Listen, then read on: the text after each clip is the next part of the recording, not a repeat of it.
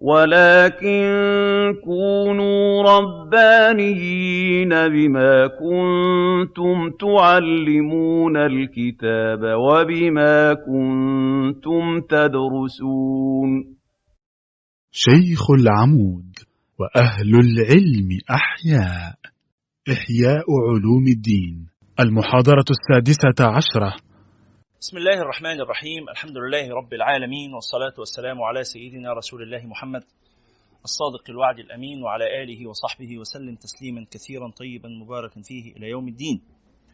اللهم لا علم لنا إلا ما علمتنا فعلمنا يا رب ولا فهم لنا إلا ما فهمتنا ففهمنا يا رب. اللهم زدنا من لدنك علما. اللهم آمين. اللهم اغفر لنا ذنوبنا وإسرافنا في أمرنا وثبت على طريق الحق أقدامنا واجعلنا يا ربنا هداة مهديين غير ضالين ولا مضلين. برحمتك يا أرحم الراحمين. اللهم أمين. ثم أما بعد هذا هو اللقاء السادس عشر في قراءتنا لكتاب إحياء علوم الدين وهو اللقاء الثاني في قراءتنا لكتاب الطهارة.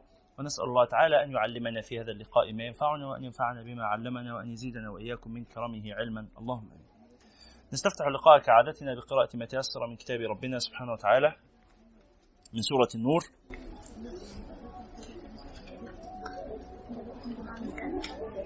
استاذنكم نغلق ال لا من ورا. أستاذة زقي من ورا.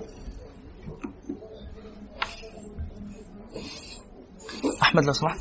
شغل مروحة.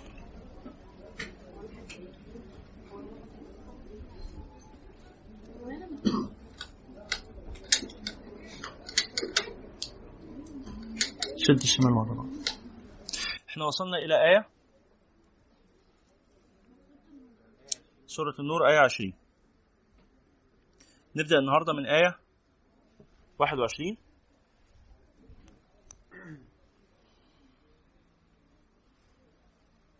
سورة النور آية 21 صفحة 352 على طبعة المدينة. تفضلوا مستعيذين بالله. أعوذ بالله من الشيطان الرجيم. بسم الله الرحمن الرحيم. يا أيها الذين آمنوا لا تتبعوا خطوات الشيطان. ومن يتبع خطوات الشيطان فإنه يأمر بالفحشاء والمنكر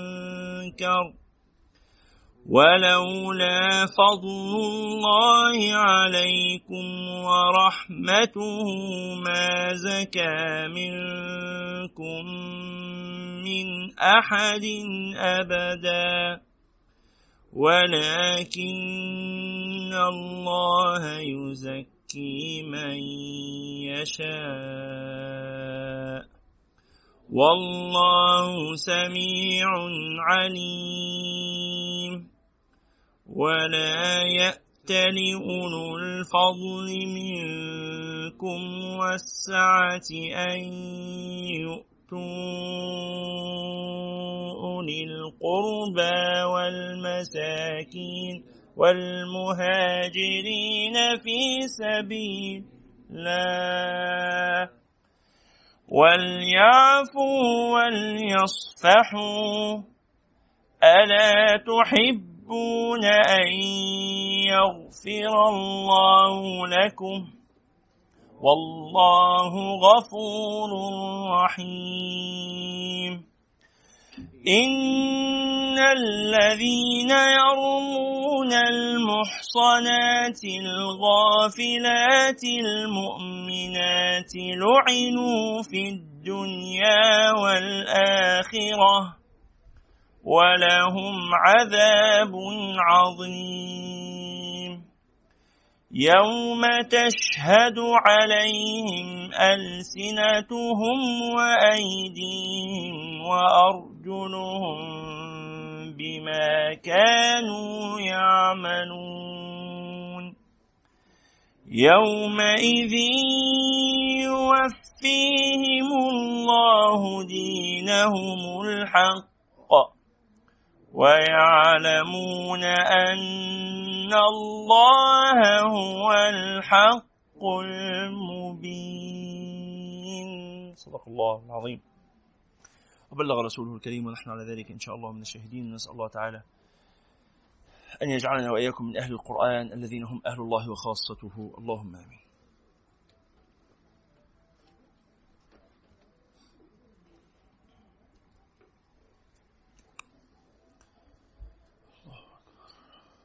نواصل. قراءتنا في هذا الكتاب الشريف كتاب إحياء علوم الدين ونحن اليوم في القراءة السادسة عشر منه ولازلنا نقرأ كتاب الطهارة. عرفنا في اللقاء السابق أن الشيخ قسم الطهارة إلى طهارة الظاهر والباطن. وشرح حديث شرح قول النبي صلى الله عليه وسلم الطهور شطر الإيمان بأن كل من الظاهر والباطن فيه أمران. تذكرون هذا؟ آه الظاهر والباطن فيه آه، كل منهما فيه أمران فيه معاصي وفيه طاعات. فالطهارة هي التخلص من المعاصي. فالتخلص من معاصي الظاهر ثم تحليته بالطاعات. والتخلص من معاصي الباطن ثم تحليته بالكرامات. فكان الطهور شطر الإيمان لأنه مقام التخلية التي تسبق التحلية صحيح؟ ثم لما تحدث عن طهارة الظاهر قال إن موضوعه في هذا الكتاب الحديث عن طهارة الظاهر لا عن طهارة الباطن. فإن طهارة الباطن يأتي الحديث عنها في في كتاب آخر في وهو ربع ربع كامل. في طهارة الباطن وهو ربع المهلكات. ربع المهلكات في الكلام عن طهارة الباطن. لكن هنا سيتحدث عن طهارة الظاهر فإنه افتتاح العبادات. سيأتي بعد ذلك يتحدث عن الصلاة وغيرها فهذه العبادات تفتتح بالطهارة طهارة الظهر صلوا على النبي صلى الله عليه وسلم. سمحتوا الأخوات اللي على يمينها آه، متسع فاضي تدخل إليه؟ نوسع لبعض تعالي يا أستاذة اتفضلي هنا في المكان هتلاقي. طيب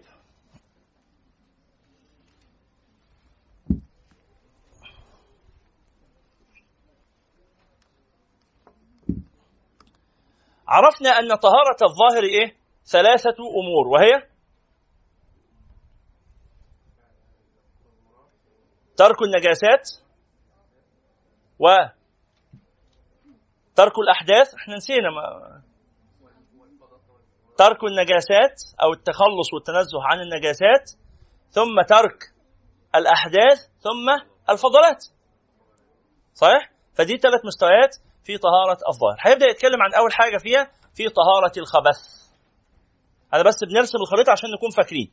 يبقى كتاب الطهارة في حاجتين طهارة الظاهر وطهارة الباطن. طهارة الباطن ده في قسم المهلكات.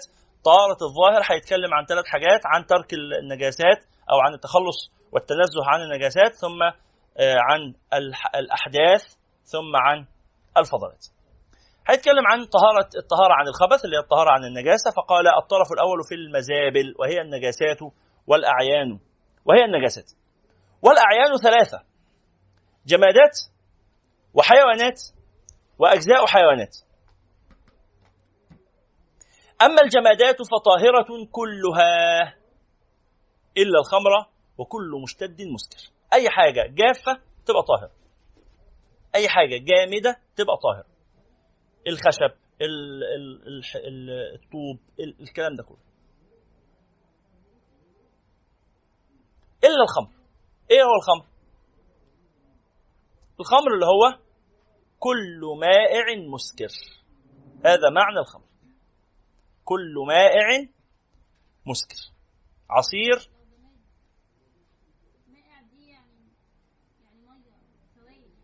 لا جمادات هنا مش معناها عكس سوائل. جمادات هنا التي لا روح فيها. الجمادات هي التي لا روح فيها. والحيوان هو الذي فيه روح. ما هو اللحمة دي جامدة. من الح... مش كده ولا إيه؟ اللحمة صورة جامدة بس هو هيعتبرها هنا تبع أجزاء الحيوان. وبالتالي فالعظم نجس لكن العظم ده من أجزاء الحيوان. والعظم ده جامد ولا ولا سائل؟ العظم جامد. طب ليه ما ذكروش في النجا في في الجما في في, في الجمادات؟ قال الجمادات هي التي لا روح فيها. صليتوا على النبي؟ يعني هي تقسيمة الجامد والحي يعني. فجمادات وحيوانات وأجزاء حيوانات. أما الجمادات فطاهرة كلها إلا الخمر. إيه قلنا إيه هو الخمر؟ كل مائع مسكر. وبالتالي الخمر في أصل اللغة هو آه عصير العنب المسكر. لكن قيس عليه غيره من سائر المسكرات إنه كل مسكر خمر وكل خمر حرام. هذا حديث لا يصح لكن معناه صحيح. لا يصح إسنادا لكن معناه صحيح.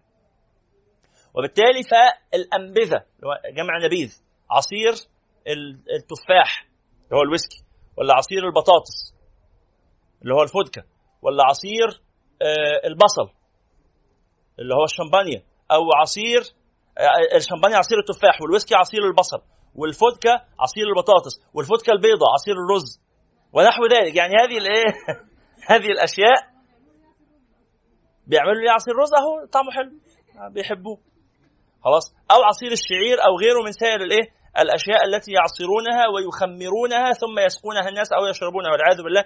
نسأل الله السلامة والعافية. الحاجات دي كلها الويسكي هل هو خمر في اللغة؟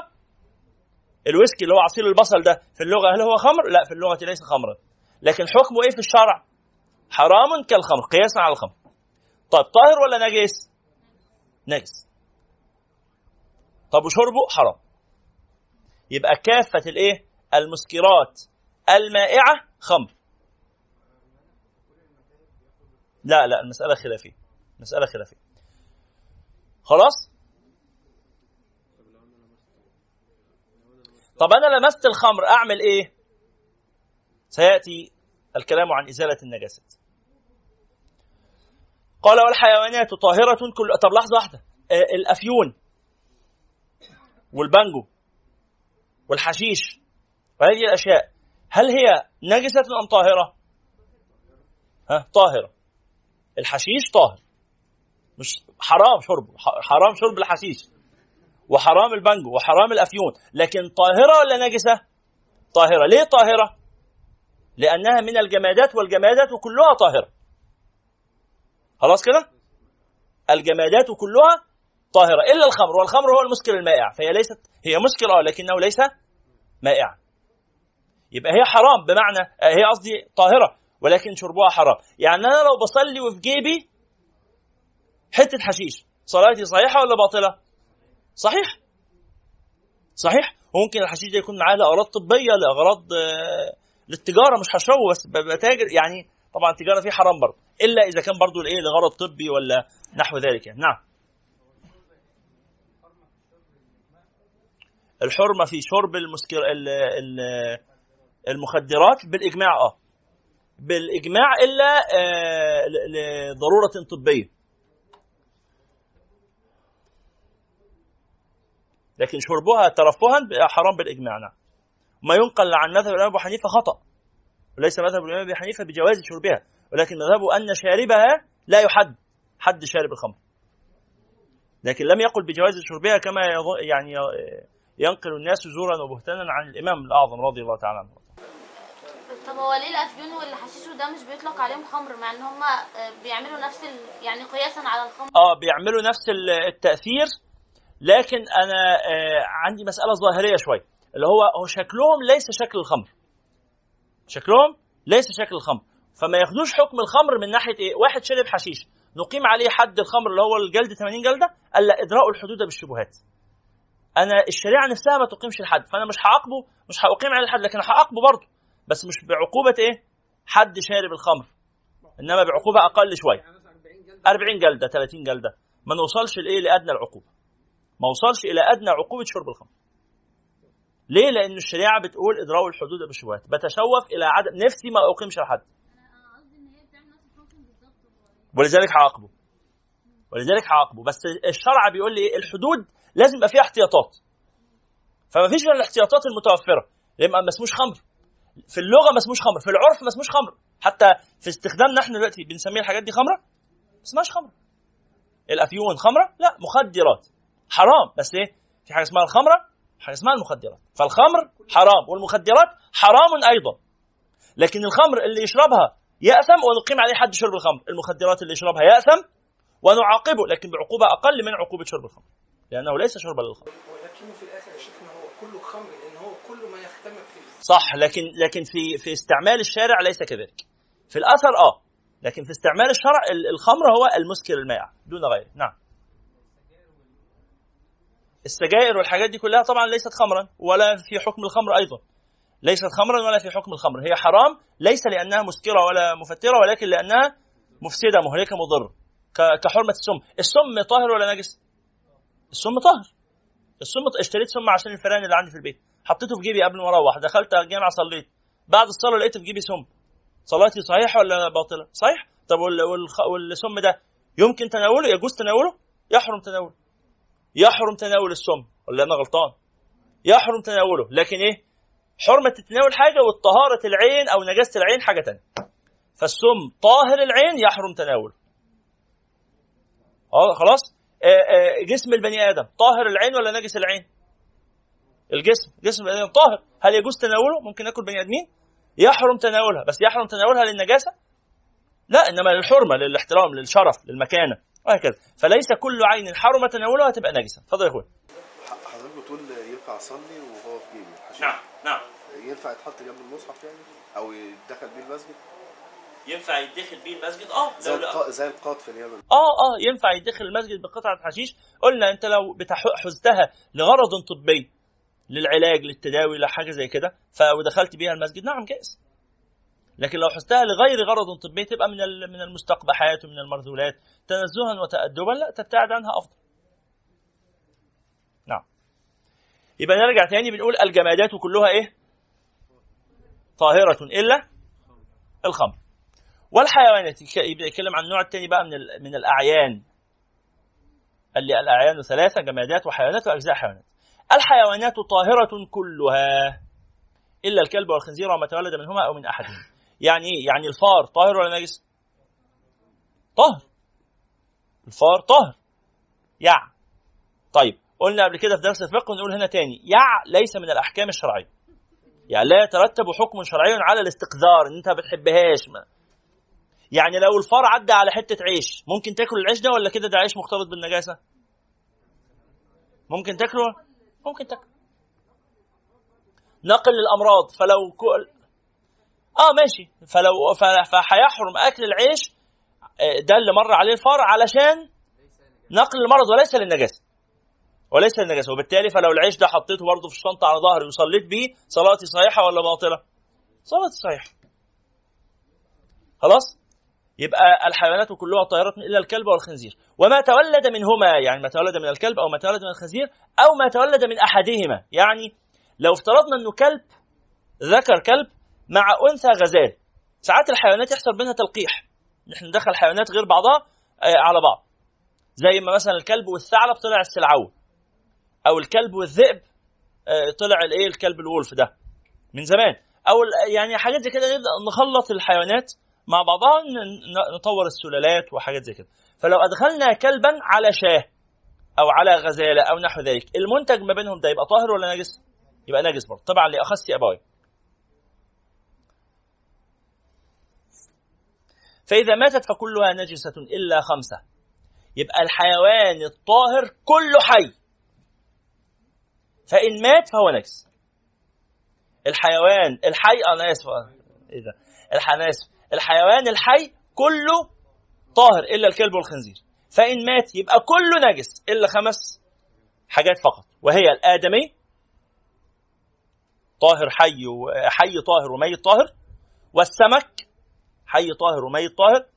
والجراد ودود التفاح وفي معناه كل ما تستحيل إليه الأطعمة وكل ما ليس له نفس سائلة كالذباب والخنفساء وغيرها فلا ينجس الماء بوقوع شيء منها فيه. يبقى الميتة كلها نجسة. الميتة كلها صليتوا على النبي يا جماعة؟ صلى الله عليه وسلم. هنقولهم اهو. آه آه. هنقول دلوقتي النجاسة تنتقل إزاي. طيب خلينا قبل ما نكمل هنا نرسم خريطة سريعة كده مع بعض ونقول إن النجاسة دي فيها ثلاث عناوين. نكتبهم كده بسرعة عشان نرتب بيهم إزاي في اللي جاي. النجاسة فيها ثلاث حاجات. فيها أقسام فيها قصدي أنواع وبعد كده فيها أقسام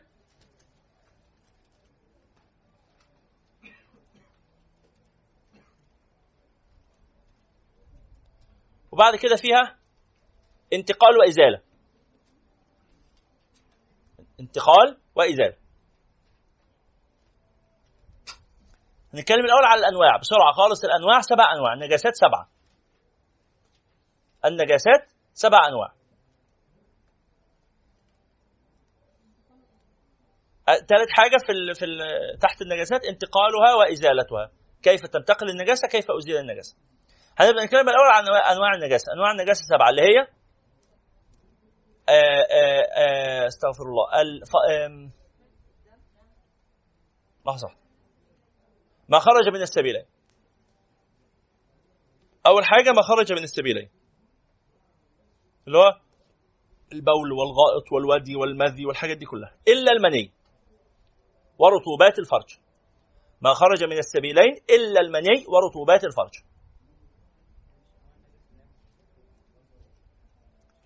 لا دي الأقسام. هنجيلها دلوقتي. أنواع النجاسات سبعة. اولا ما خرج من السبيلين اللي هم القبل والدبر. على ما كان. أي حاجة تخرج. أي حاجة تخرج. إلا إيه؟ حاجتين. المني ورطوبات الفرج اللي هي الإفرازات المهبلية. الإفرازات المهبلية اللي يفرزها فرج المرأة على سبيل الترطيب والصحة. هذه طاهرة ولا تنقض الوضوء ولا شيء. وكذلك المني طاهر. يوجب الغسل لكنه طاهر. يعني لو أصاب الثوب تصلي بيه صلاتك صحيحة. الحاجة الثانية في أنواع النجاسات الايه ال آه لحظة.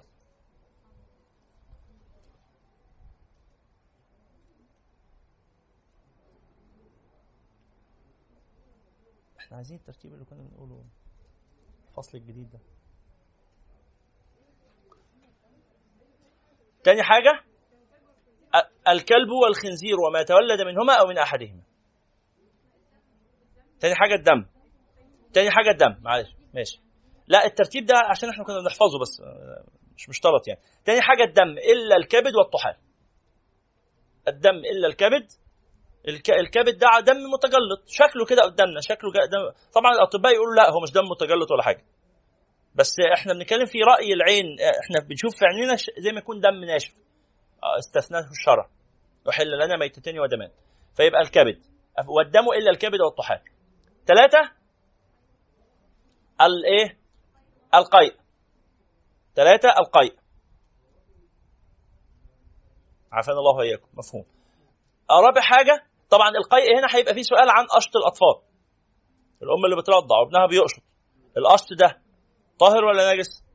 نقول لو القشط ده خارج من المعدة يعني واضح لونه اتغير بدأ يتجبن حاجات زي كده. خارج من المعدة يبقى نجس. لا ده هو جمع اللبن في بقه وبعدين تفه من بقه. لسه ما وصلش إلى الجوف يبقى طاهر. خلاص؟ طيب يبقى ثالث حاجة القيء رابع حاجة الخمر. الخمر. خامس حاجة الكلب والخنزير. الكلب والخنزير وما تولد منهما أو من أحدهما. سادس حاجة الميتة. الميتة إلا السمك والجراد والآدمي. سابع حاجة فضلات الحيوانات مأكولة اللحم أو غيره. فضلات الحيوانات مأكولة اللحم أو غيره. روث البهائم نجس نعم. طبعا المسألة دي فيها خلاف هذا مذهب الشافعية والحنابل آه، مذهب المالكية والحنفية على آه، طهارة أرواث الحيوانات مأكولة اللحم. مأكولة اللحم دون غيره. المذهب الشافعية أن فضلات الحيوانات نجسة إلا اللبن. فضلات الحيوانات نجسة إلا اللبن. ما هو اللبن ده إيه؟ اللبن ده زي البول. سائل. زي البول بالظبط لكن مستثنى. مستثنى. صح ولا إيه؟ ها؟ إلا لبن آه، آه، الحيوان مأكول اللحم لأن طبعا لبن غير مأكول اللحم نجس. لبن الأسد. لبن آه، مش مش رضعة الأسد اللي عند فرغلي لا دي دي طاهرة عادي ما فيهاش حاجة. أنا بتكلم لو بيعملوا مشروبات معينة كده يسميها رضعة الأسد. هذا ليس لبن الأسد لكن لبن الأسد نجس.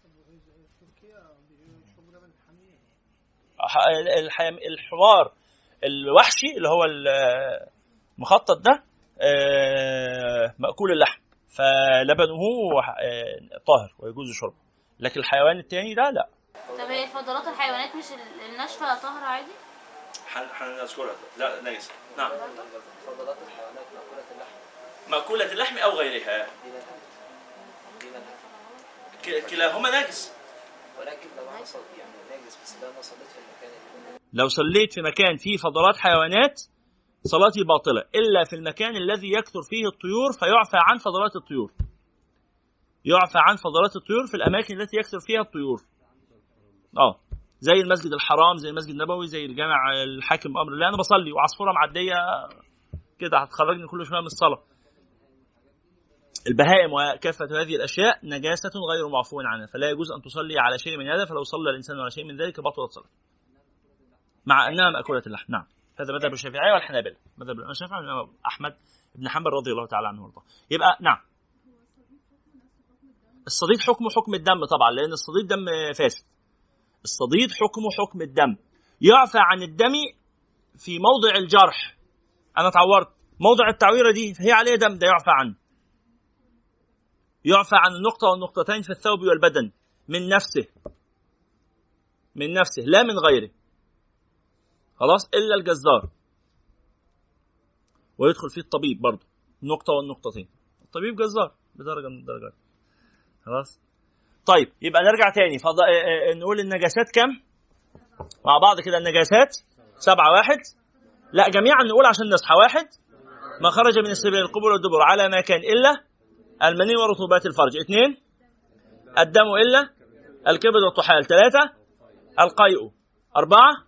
الخمر خمسة. الكلب والخنزير ستة. آه، الكلب والخنزير وما تولد منهما من أحدهما طبعا. ستة الإيه الميتة إلا السمك والجراد والآدمي سبعة فضلات الحيوانات مأكولة اللحم أو غيرها. طيب ال- الحاجة الثانية في النجاسات اللي هي أقسام النجاسات. أقسام النجاسات ثلاثة. أقسام النجاسات ثلاثة.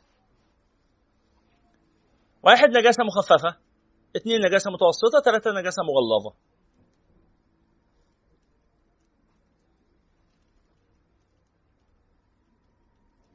خلاص؟ نبدأ بأنهي بالمخفف. إيه النجاسة المخففة؟ وهي بول الصبي الصغير الذكر الذي لم يأكل أو يشرب غير لبن بشري. بول الصبي الصغير الذكر. أيوه. هنقول أهو هنشرحها حال بول الصبي الصغير الذكر الذي لم يأكل أو يشرب غير لبن بشري. ليه؟ النبي صلى الله عليه وعلى آله وصحبه وسلم أمر بنضح الماء من بول الصبي وبغسل وبالغسل من بول الجاري. ولد صغير ذكر. لسه مولود. لم يأكل أو يشرب غير لبن بشري. لبن أمه لبن خالته لبن المرضعة. ما خدش لبن مجفف. صناعي بتاع الأطفال. ما خدش كراوية. ما خدش جنزبيل ما خدش آه، مية. بيدوا العيال إيه؟ حاجات شوية حاجات كده ي- تغذيهم آه، على جهة التغذي مش على جهة التداوي لو اخذ أدوية ماشي مش مشكلة. لو أخذ أدوية عادي. لكن لو أخذ أي حاجة يتغذى بها غير اللبن البشري يفقد هذا الحكم. آه. ولا حتى الميه أصلا هم بي... الأطباء بينهوا عن شرب الأطفال للماء وهم صغيرين.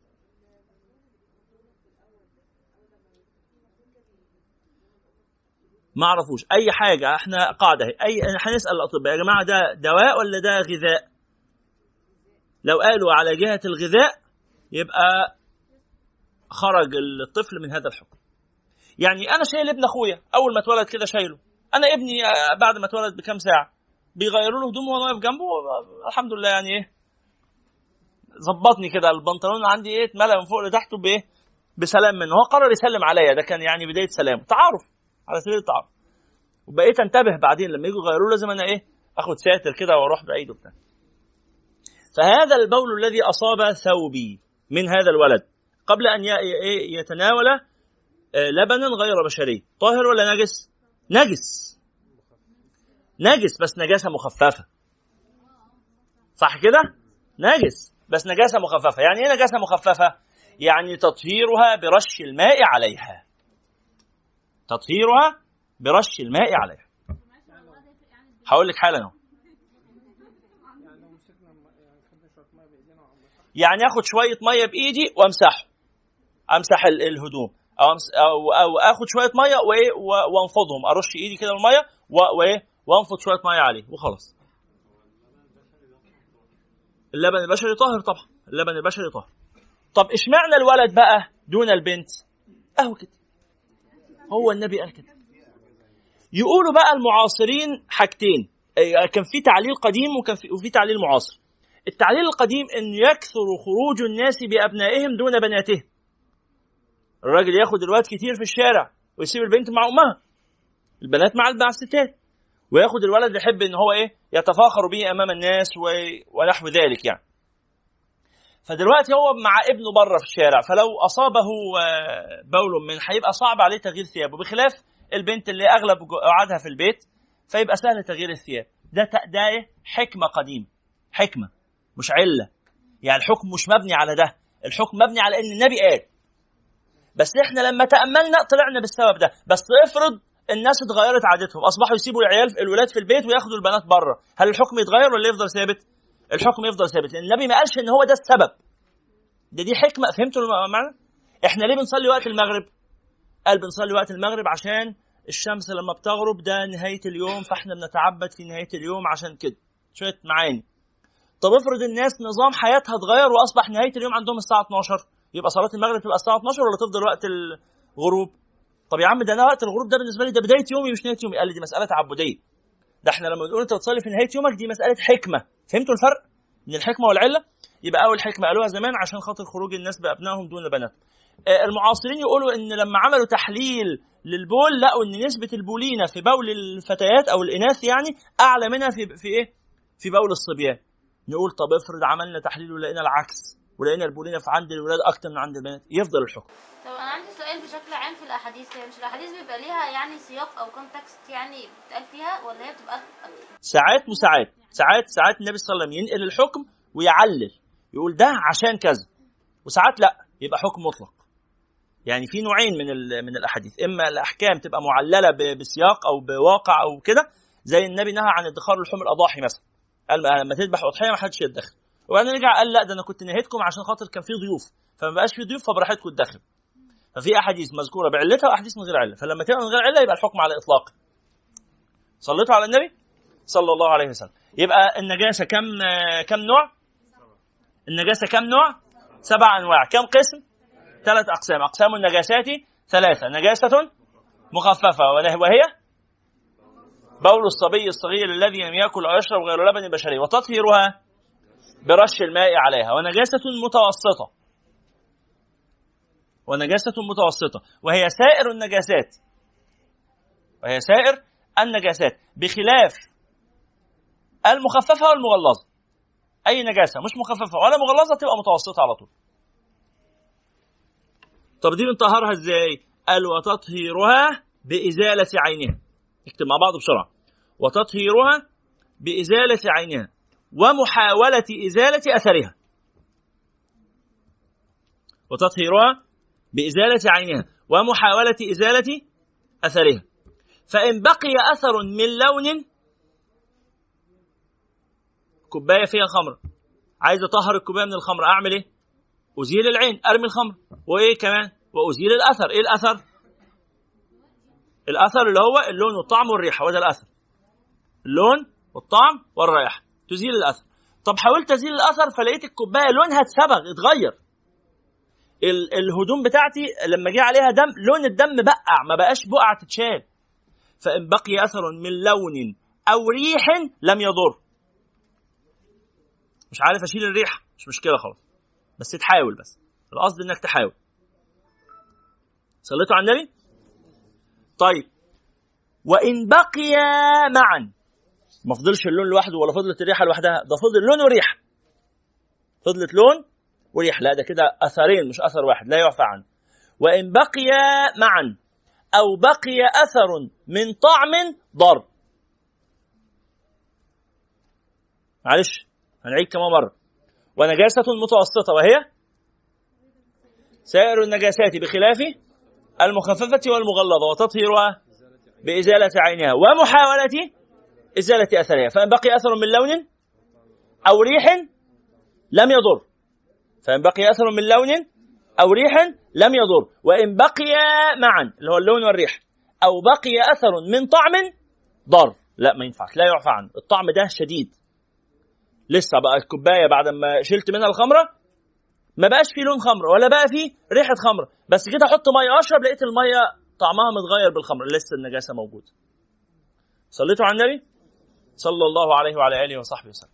يبقى نعيد مع بعض معلش. أنواع النجاسات كم؟ يا جماعة ساعدوني بسرعة. أنواع النجاسات سبعة. هي واحد. ما خرج من السبيلين على ما كان إلا المني ورطوبات الفرج. اثنين. الدم. ثلاثة. الدم إلا الكبد والطحال. ثلاثة. القي. أربعة. الخمر خمسة. الكلب والخنزير وما تولد منهما من أحدهما ستة. الميتة إلا السمك والجراد والآدمي سبعة. فضلات الحيوانات المأكولة اللحم وغيرها وأقسام النجاسات ثلاثة. هي نجاسة مخففة ونجاسة متوسطة ونجاسة مغلظة. فالمخففة هي بول الصبي الصغير الذكر الذي لم يأكل أو يشرب غير لبن بشري وتطهيرها برش الماء عليها. والمتوسطة. وهي سائر النجاسات بخلاف المخففة والمغلظة. وتطهيرها بإزالة عينها ومحاولة إزالة أثرها. فإن بقي أثر من لون أو ريح لم يضر وإن بقي معا أو بقي أثر من طعم ضر والمغلظة آخر آخر قسم بقى معانا والمغلظة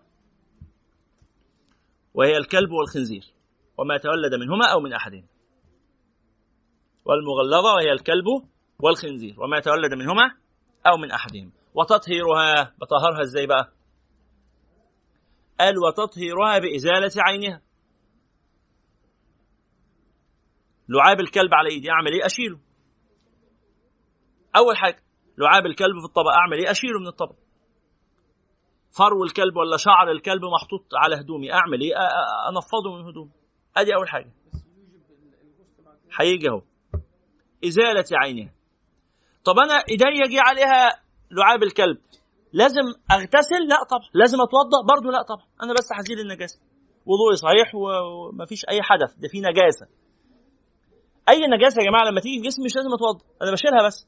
بغير لابني وجي على إيدي بعض فضلاته. ها؟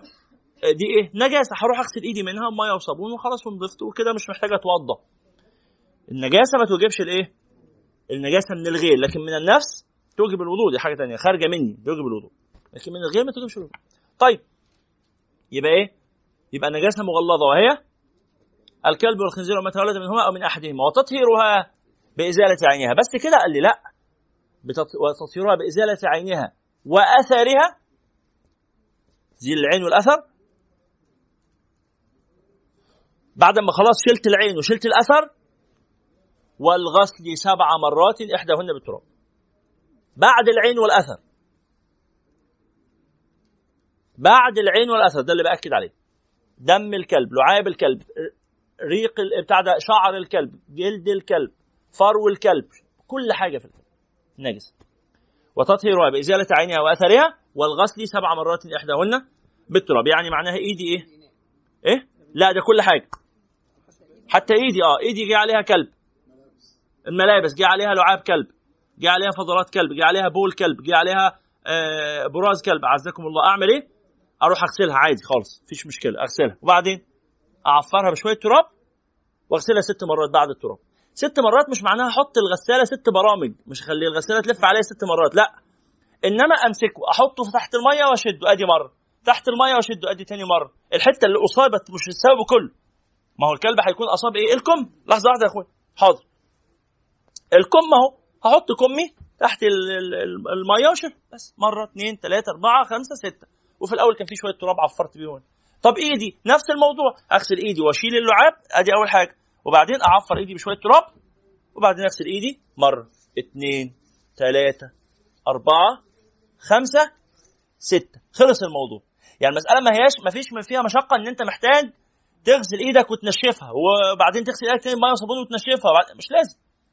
هو ست غسلات معناها جري الماء ست مرات. اللي حاجة عادية بتحصل في في, في 10 ثواني بتخ... ست مرات دول في ست ثواني كل مرة ثانية.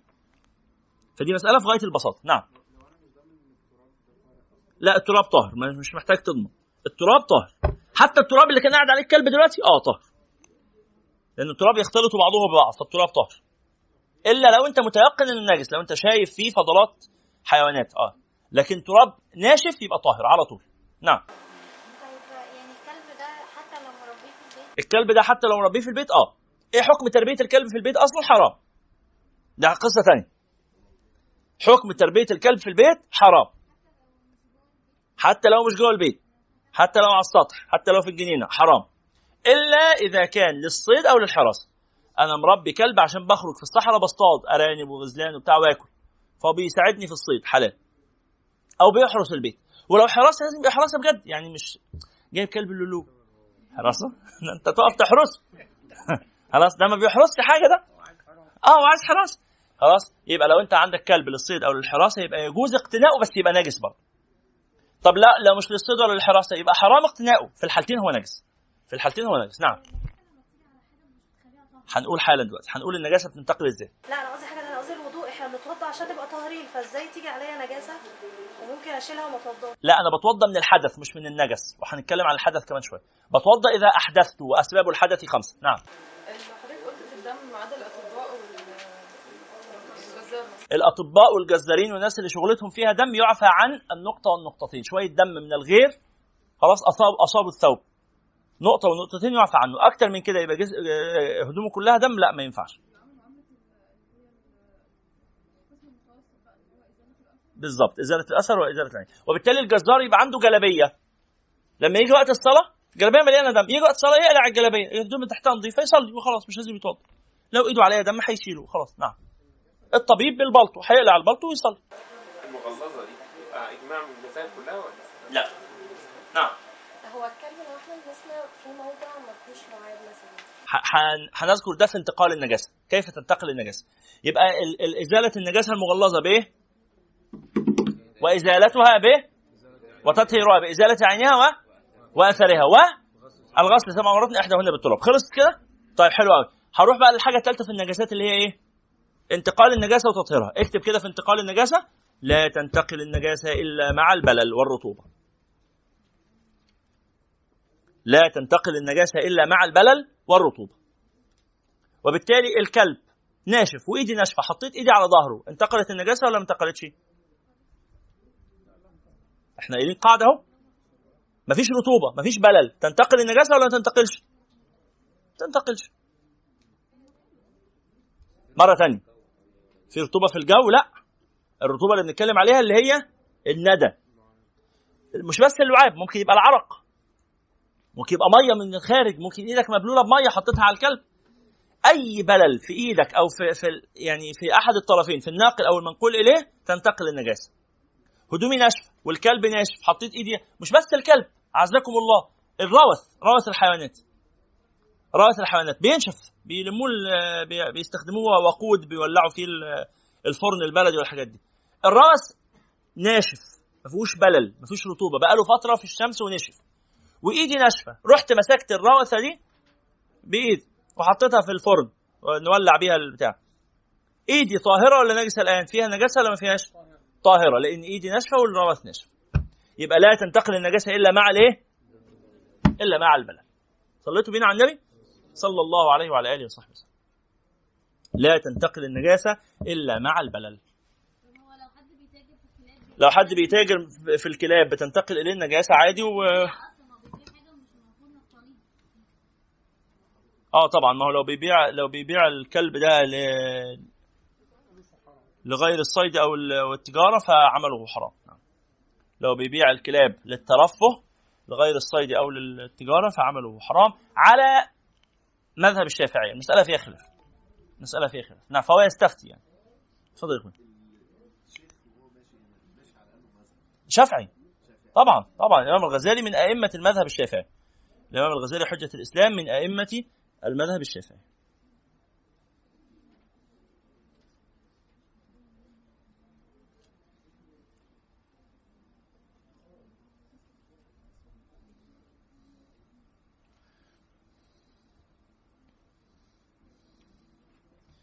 صليتوا على النبي؟ نعم. اسم حضرتك؟ اتفضلي بسرعة الكلب لو في حد مقتنية عشان الحراسة أو ال- أو الصيد. بس هو مع الوقت ممكن يلعب معاه أو كده. حرام؟ الكلب في حد مقتنيه للصيد أو للحراسة وبيلعب معاه؟ لا مش حرام طبعا. مش حرام. هو مقتنيه لغرض مباح. اللعب مع الكلب حلال مش حرام؟ اللعب مع الكلب حلال يا جماعة. حتى حتى أنت مش مقتنيه كلاب الشارع دي وكلب قررت تعطف عليه وتأكله وتمسح على شعره والكلام ده كله. جائز ده, ده تثاب عليه أصلا. تثاب عليه. مسألة أنت مقتنيه ولا مطلقه؟ لو مطلقه في الشارع بياكل من خشاش الأرض وبعدين أكلته معاك من أكلك ومسحت عليه وغسل و... و... ولعبت معاه والكلام ده كله جائز ما المانع؟ ده من الرحمة. ويثاب الإنسان على ذلك. وانتقلت إليك النجاسة ويجي وقت الصلاة تزيل النجاسة وتصلي. نفرق الأحكام يعني. نعم. نفرق الأحكام. تنتقل النجاسة هتزيل النجاسة وهتصلي بس. يلا.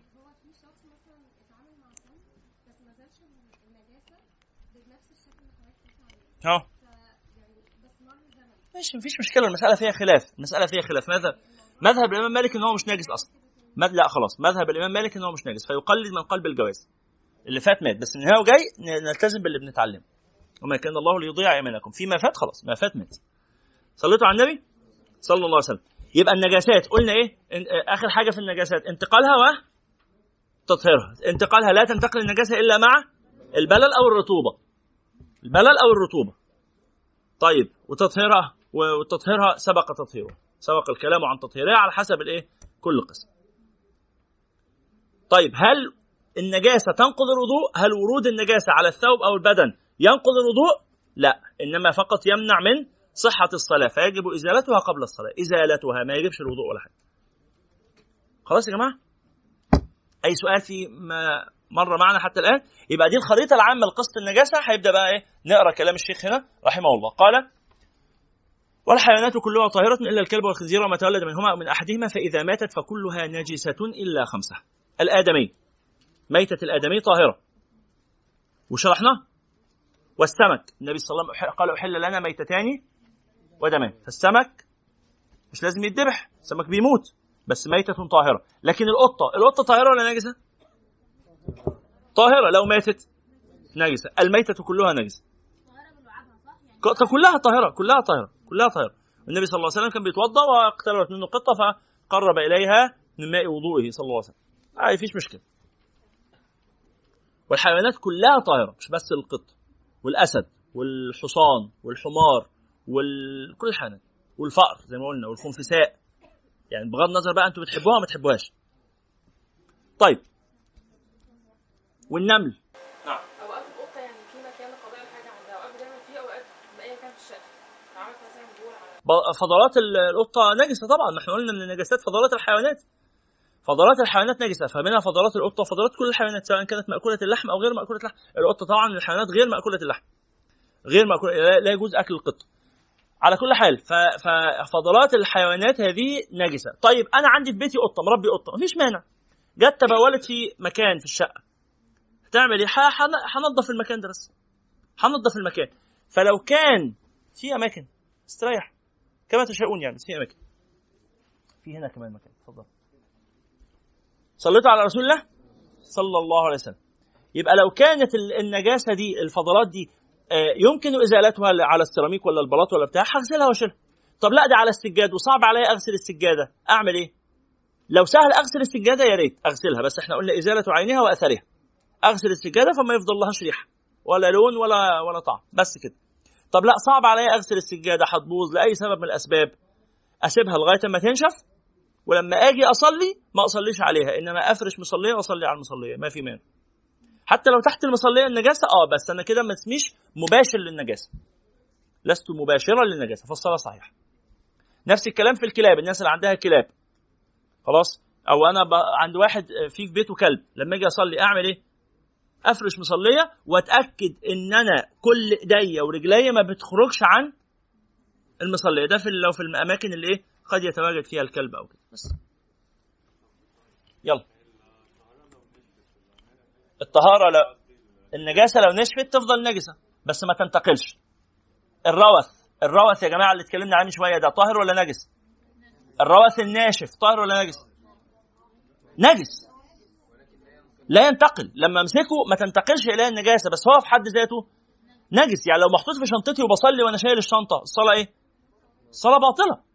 الصلاة باطلة. الروث ده نجس سواء كان ناشف ولا ولا لسه رطب نعم هو مسألة الكلب اللي كان في البيت وإحنا قلنا أصلا ان هو النجاسة لا تنتقل منه لازم يبقى فيه رطوبة أو بدل آه فلو فهو فجريه في البيت الجري الطبيعي بتاعه بيتعرق. ما هو ده الايه مظنة انتقال النجاسة في إيه؟ إنه بيتعرق. وبعدين يكون على ال- السجاد ولا كده فعرقه ده ينتقل. عرقه ده نجس. وناقل للنجاسة. هو في سبب معين لنجاسة الكلب والخنزير بالذات؟ آه النبي صلى الله عليه وسلم آه، يعني آه، اخبرنا بذلك بس.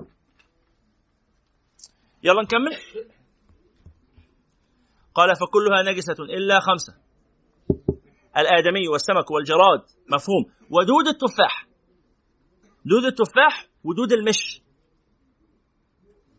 آه، آه، آه، زمان لما يجوا ياكلوا الم...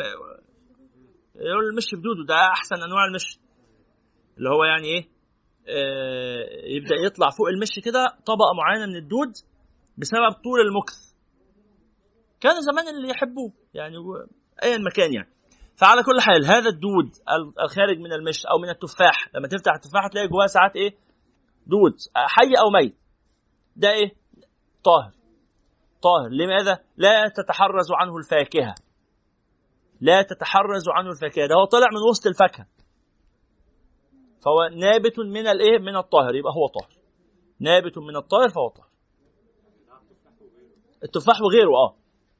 خل دود التفاح ودود أي دود الفاكهة كلها. نفس الكلام السوس بتاع ال- اللي بناكله. التمر آه التمر اللي فيه جواه سوس. ساعات تفتح التمر تلاقي جواه سوس كده. السوس اللي جوه التمر ده طاهر ولا نجس؟ طاهر. وكذلك السوس اللي في الفول. طاهر. خلاص؟ وكل ما ليس له نفس سائلة نفس يعني ملوش دم. الحيوانات أو الحشرات اللي ما فيهاش ما فيش فيها دم. زي الذباب والخنفساء والحاجات دي. لو قدامي كوباية مية وقعت فيها دبانة بشيل الدبانة أرميها. المية دي طاهرة ولا نجسة؟ طاهرة. الدبانة الميتة دي نجسة بس نجاسة معفو عنها. نجاسة معفو عنها. لماذا لا يعني يشق منع مثل وقوع مثل هذه الأشياء في الماء؟ لا يمتنع الماء عن هذا. لا يخلو الماء عن مثل هذا. صليتوا على رسول الله؟ صلى الله عليه وعلى آله.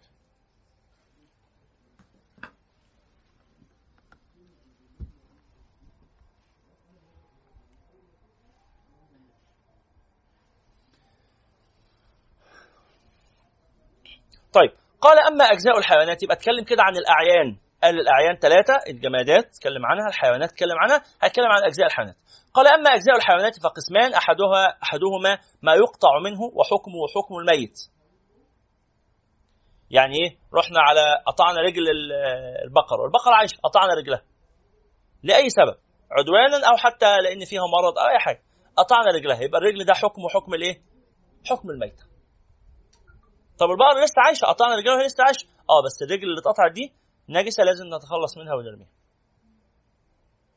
لأن ده مش مذبوح. طب لو ذبحناها البقرة المذبوحة دي تبقى ميتة ولا تبقى مذبوحة؟ مذبوحة. إيه إيه- إيه الميتة؟ هي الحيوان الذي زالت حياته بغير زكاه شرعية. ده تعريف الميتة. مرة ثانية ما هي الميتة؟ هي الحيوان الذي زالت حياته بغير زكاة شرعية. لم يذبح. عندي خروف في البلكونة جايبه علشان العيد. جه انتحر نط من زعلان. فرقنا بينه وبين حبيبته حبيبته خدها ابن عمي عشان يذبحها اخر قام قال لا. أنا ما عشت بعيد عن حبيبتي قام نطت من البلكونة انتحر ومات. ده كده اسمه إيه يا جماعة؟ ميت. هاخده هيلا بيلا وأحطه في الأرض وادفنه وخلصنا وما تاكل ما تاخدش منه حاجة. لا لحمه ولا قرنه ولا عظمه ولا حاجة خالص. ولا حتى جلده. قال لو ع- لو عايز جلده مفيش مانع. شفيه وخد جلده بس تزيل الفرو وتزيل ال- اللحم وتزيل الدهن وتزيل كل الحاجات بحيث يفضل الجلد لوحده بس. تعملوا بقى جاكيت ولا جزمة ولا طب اللي لحقناه وهو بيفرفر في الروح يقول سعاد جاي لك يا سعاد. لحقناه ذبحناه في ساعتها يبقى خلاص كده مذكى مذبوح. لسه فيه الروح وبيفرفر ولحقناه يبقى مذبوح. مرة تانية الميتة هي الحيوان الذي زالت حياته بغير ذكاة شرعية. لم يذكى شرعا الذكاة الشرعية حاجتين الذبح أو الصيد. الذبح أو الصيد. وده هنشرحه بالتفصيل بقى في درس الفقه بعدين يعني. صليتوا على النبي؟ طيب قال أما اجزاء الحيوانات فقسمان أحدهما ما يقطع منه وحكمه وحكم الميتة أو الميت. والشعر لا ينجس بالجز بالجز رحنا الحصان قمنا قصينا شعره الخروف جزينا صوفه. الصوف ده طاهر, ولا نجس؟ قال طاهر طاهر. حاج- لحاجة الناس إليه. والشعر لا ينجس بالجز والموت. المسألة دي فيها خلاف. الحيوان لما يموت الشعر بتاعه تبع لجسمه ميت ولا تبع لجلده طاهر؟ فيها خلاف. وال- وال- والراجح في مذهب الشافعي إن الشعر تبع للجسم ميت. إن شعر الميتة نجس كلحمها. وقيل إذا دبغ الجلد طهر الشعر تبعا له. ده قول. وليس قولا راجح. طب أمال آه، في حاجة تانية. أنا عندي خروف ذبحته وباخد الفرو بتاعه باخد الجلد وأدبغه من ناحية واحدة من ناحية اللحم والدهن بس بسيب الصوف من الناحية الثانية هل يجوز استخدام الصوف ده ولا ما يجوزش؟ أفرشه كده وأقعد عليه وأصلي عليه والكلام ده اللي بنشوفه في ال- في جلود البهاء البقر والغنم والكلام ده كله. يجوز ده ولا ما يجوزش؟ يجوز. ليه؟ لأن ده مش ميتة أصلا. ده حيوان مذبوح. طب أمال بتدبغه ليه من ناحية واحدة؟ قال بدبغه على سبيل التنظيف مش على سبيل التطهير. اللحمة والدهن اللي من جوه ده طاهر ولا نجس في الخروف المذبوح؟ طاهر. طب أنت ليه بتشيله بنحط إحنا ملح؟ عارفين القصة دي؟ نحط ملح كده ونحطه في الشمس ونشمسه لغاية أما تشيل. تطرح منه الإيه؟ النتن والروائح دي كلها. ليه؟ قال على سبيل التنظيف لا أكثر ولا أقل. لكن هو طاهر. لكن الميتة ما تاخدش منها أي حاجة إلا جلدها. طيب. قال والعظم ينجس. يعني الميتة عظمها نجس. الميتة كلها نجسة. عظمها وجلدها وشع... وبتاع ده وشعرها. وصوفها إلا جلدها فقط إذا دبغ. إلا الجلد إذا دبغ. قال والثاني الرطوبات الخارجة من بطن من باطنه من باطن الحيوان يعني. فكل ما ليس مستحيلا ولا له مقر فهو طاهر. كالدمع دموع الحيوانات الطاهرة والعرق طاهر. طبعا من غير الكلب والخنزير. ها؟ من غير دموع الفيل. طاهرة. دموع الخيل. الخيل بتدمع كتير. طاهرة. عرق الخيل. طاهر. واللعاب. طاهر. ساعات لما نروح كده في الحديقة نأكل الغزالة ولا الحاجات دي. نأكل الحصان. مش بيلامسنا من اللعاب فاهموا كده؟ طاهر ده ولا نجس؟ طاهر. فاللعاب طاهر. والمخاط طاهر. وما له مقر وهو مستحيل فنجس. يعني إيه مقر ومستحيل دي؟ مقر يعني مخزن في الجسم. مستحيل يعني بيتغير بيتلون بيتشكل. زي إيه؟ زي البول. البول ده بيتجمع في المثانة. والبول ده مستحيل يعني متغير. له لون وله ريحة. بخلاف اللعاب والدمع والحاجات دي كلها هي تحسها إيه؟ على أصل الخلقة ماء. كأنه شرب مية وطلعت مية زي ما هي. لكن الحاجات التانية استحالت. يعني إيه استحالت؟ يعني تحولت. الاستحاله من التحول مش الاستحاله اللي هي صعبة نوصل لها يعني. استحالة يعني متحولة. فهذا البول والغائط ما الغائط ده كان إيه؟ كان أكل. بس تحول صح؟ تحول. فأصبح ليه شكل هو البراز ده أو الفضلات دي. عافانا الله وإياكم وأعزكم ورفع قدركم. دي كلها حاجات مستحيلة يعني متحولة. ولها مقر. مستقرة في المعدة والبول بيستقر في ال في ال في المثانة ونحو ذلك. فما له مقر وهو مستحيل فنجس إلا ما هو مادة الحيوان اللي هو خلق منه الحيوان زي المني أو البيض. الحيوان بيجي من البيض. فالبيض طاهر رغم إنه فضلات. قال والقيح والدم والروث والبول نجس من الحيوانات كلها سواء كانت إيه؟ مأكولة اللحم أو غير مأكولة اللحم. مأكولة اللحم زي الإبل والبقر والغنم آه، وغير مأكولة اللحم زي الأسود والسباع كلها والنسور والكلام. الصديد أعزك الله اللي هو الدم الفاسد. القيح والدم الفاسد اللي هو الصديد. لا مقر له يعني ملوش مخزن في الجسم. ملوش مخزن لا. ملوش مخزن في الجسم. مفيش حتة متجمع فيها الدموع. خلاص؟ صليتوا على النبي؟ طيب طيب قال ولا يعفى عن شيء من هذه النجاسات قليلها وكثيرها إلا عن خمسة. ح- خمس نجاسات يعفى عنها الأول أثر النجو بعد الاستجمار بالأحجار يعفى عنه ما لم يعد ما لم يعدو المخرج. يعني؟ عزكم الله زمان كانوا لما يجوا. بعد ما يخل- يخلص واحد قضاء الحاجة ما كانش شائع استخدام المية. المية كانت قليلة. فالنبي صلى الله عليه وسلم رخص في الاستجمار. الإنسان لما يخلص قضاء الحاجة يا إما يستنجي يا إما يستجمر. يستنجي يعني يستعمل المية زي ما إحنا بنستنجي كده بنستعمل المية. أو ممكن يستجمر. يستجمر يعني يستعمل الأحجار. أو ما في معناها الحجر أو ما يشبه الحجر اللي هو مثلا المناديل في زماننا ده. ممكن واحد ما يستعملش ميه بس يستعمل المناديل. يجوز؟ آه يجوز بس إيه؟ بشرطين أو ثلاث شروط. إن الحجر ده اللي هتستعمله يكون جامد ما يكونش سائل ما يكونش رطب ما يكونش كده لأن الرطوبة دي تنقل النجاسة. فلازم يبقى جاف عشان يزيل النجاسة ما ينقلهاش. ما ينقلهاش من حتة لحتة. تاني حاجة إن يبقى قالع يعني يبقى خشن. حاجة لو حاجة ناعمة مش هتشيل النجاسة. فلازم حجر خشن ما ينفعش زلطة. ناعمة ملساء ما ينفعش مناديل ناعمة لأن دي هتنقل النجاسة. ما ينفعش wipes حكم الاستنجاء بال wipes لا يجوز. لماذا؟ لأنه رطب والرطوبة تنقل النجاسة. تنقل النجاسة. أمال أعمل إيه؟ أستعمل المناديل الناشفة. آه بس نقلت النجاسة من موضعها إلى موضع آخر في الجلد. ما بيست... ما هو الإنسان بيستعمل ده على جلده على جسمه. فنقل فال wipes البلل اللي فيه خالط النجاسة فنقل النجاسة من موضع خروجها إلى ما بعدها بسنتي. في نفس الإيه؟ في في جلد في جلد الإنسان أو في جسمه. حتى في وجود الماء يمكن الاستجمار فقط وعدم الاستنجاء. يمكن استخدام المناديل فقط والاكتفاء بها لا مانع. بس ليه؟ بالثلاث شروط دول. الغرب كله بيعمل إيه؟ طب ما يستخدم أنا يعني ما ليس حجة شرعية. ليس حجة شرعية. إحنا بنقول مش ناعمه آه آه. مفيش مانع يا جماعة إحنا بنقول نستعمل أدوات مناديل الحمامات دي بتبقى مناديل ناشفة آه، مش مش مش مبتلة وبتكون كمان محببة خشنة. آه، هو ده اللي يقلع النجاسة. هو ده معنى كونها قالعة. عارفين المناديل المنديل بيبقى ليه وجهين كده. وجه ناعم وده بيستخدم مع الو- الوجه والبشرة الناعمة. وناحية فيها حبوب أو خشنة. الناحية الخشنة دي هي التي تزيل النجاسة. هو دي مناديل الحمام. وبالتالي فاستعمال المناديل ما فيش منه مانع خالص جائز شرعا من غير ما تستعمل بعده مية.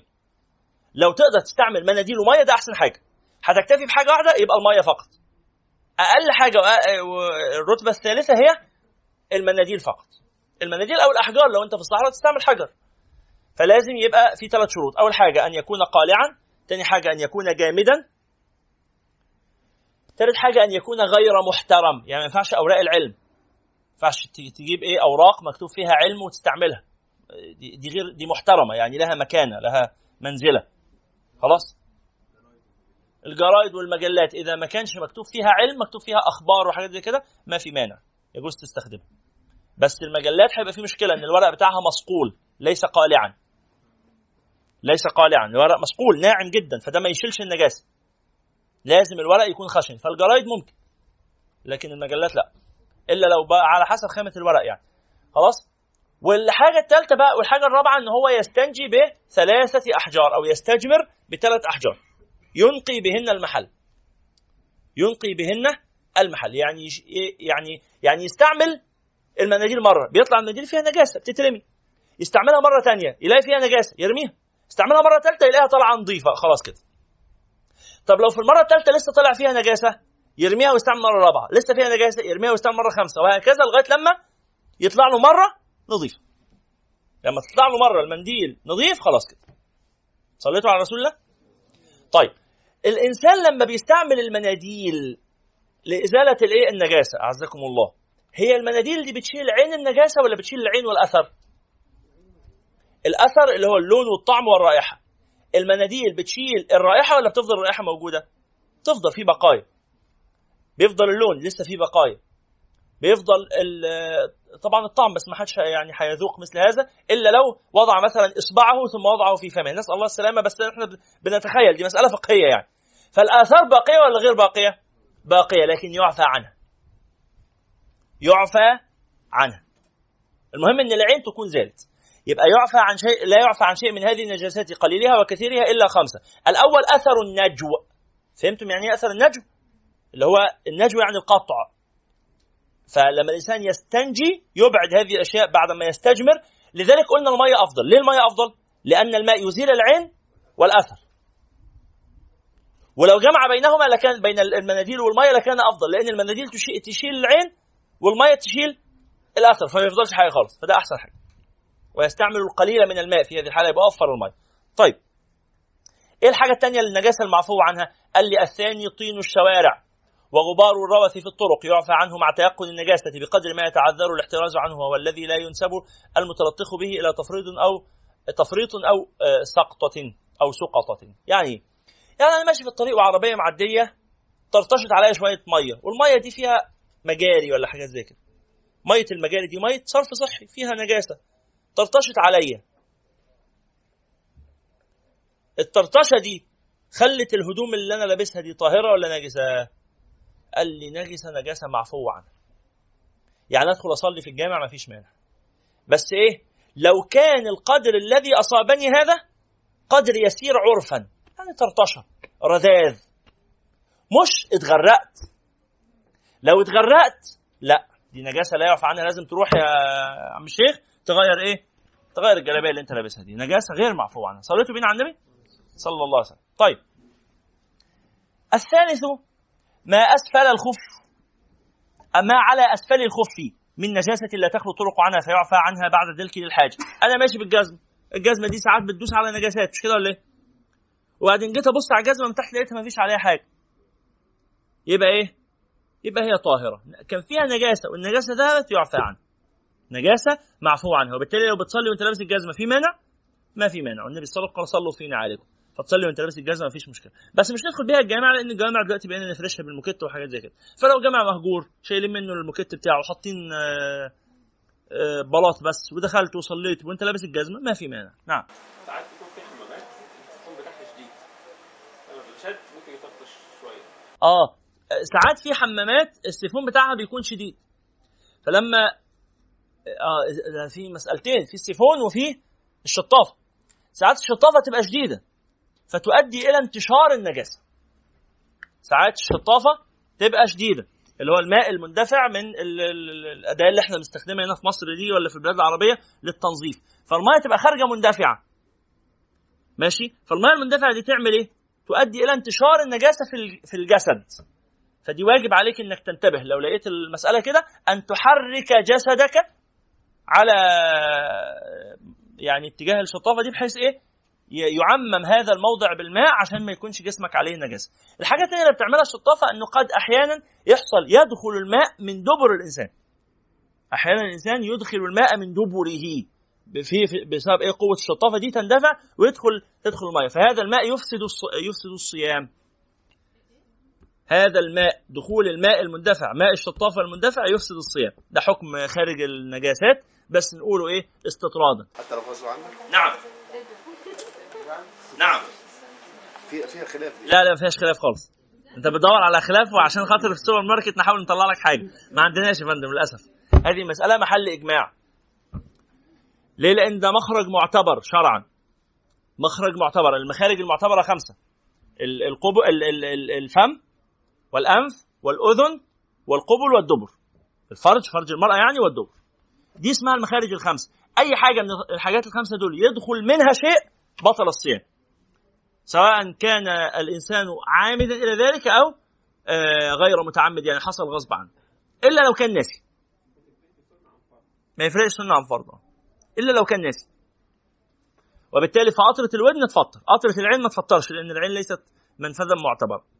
لكن قطرة الودن تفطر قطرة الأنف تفطر خلاص؟ آه ال- الكشف المهبلي السونار المهبلي للنساء يفطر. لأن ده دخول شيء من الفرج. الحقنة الشرجية تفطر. الحقنة المهبلية تفطر. خلاص كده؟ مفيش فيها خلاف. أنا آسف.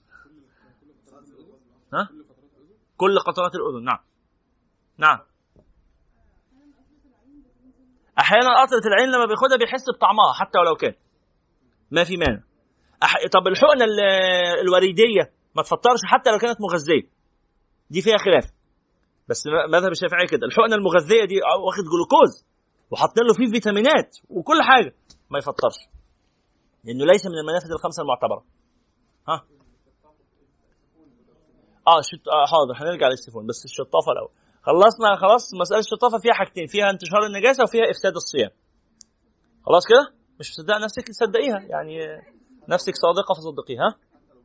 حتى لو غصب عنك. نعم. حتى لو غصب عنه أحيانا بعض دي مسألة يا جماعة فيها فيها مشكلة فيها ضرر طبي أصلا. يعني الأطباء يقولوا ده غلط لازم الناس تحترز عنه. بس أحيانا بعض الناس تكون فعلت هذا حتى اعتادته يجي لنا مسائل أحيانا واحد كان بيقول أنا لا أستطيع أن أقضي حاجتي ولا أن أتنظف من قضاء حاجتي إلا بهذا. نقول له أنت كده محتاج تراجع الطبيب علشان ده هنا كده في خلل طبي. العضلات بتاعته بتكون ضمرت بتكون العضلات مش قادرة على التخلص من الخبث ده إلا بمساعدة خارجية بالتسهيل بالمية بالكلام ده كله. عادي بيراجع الطبيب. في شوية تمارين معينة كده الطبيب بيشرحها له يتمرن عليها وإيه يعيد تقوية هذه العضلات مرة أخرى ويبقى برئ من هذا الداء. لكن لو افترضنا إن هو لا برء منه خلاص يبقى هو بيفطر ويكفر عن آه، صيام صيامه باطل لا خلاف. خلاص؟ نرجع بقى لإيه؟ السيفون. ساعات السيفون يبقى شديد.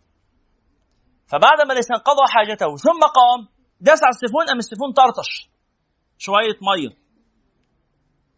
نقول إيه؟ هي نفس الحكم هنا. لو الطرطشه اللي هي قطرات خفيفة هذا مما يعفى عنه. اللي هو رذاذ البول الذي لا يدركه الطرف المعتدل يعفى عنه.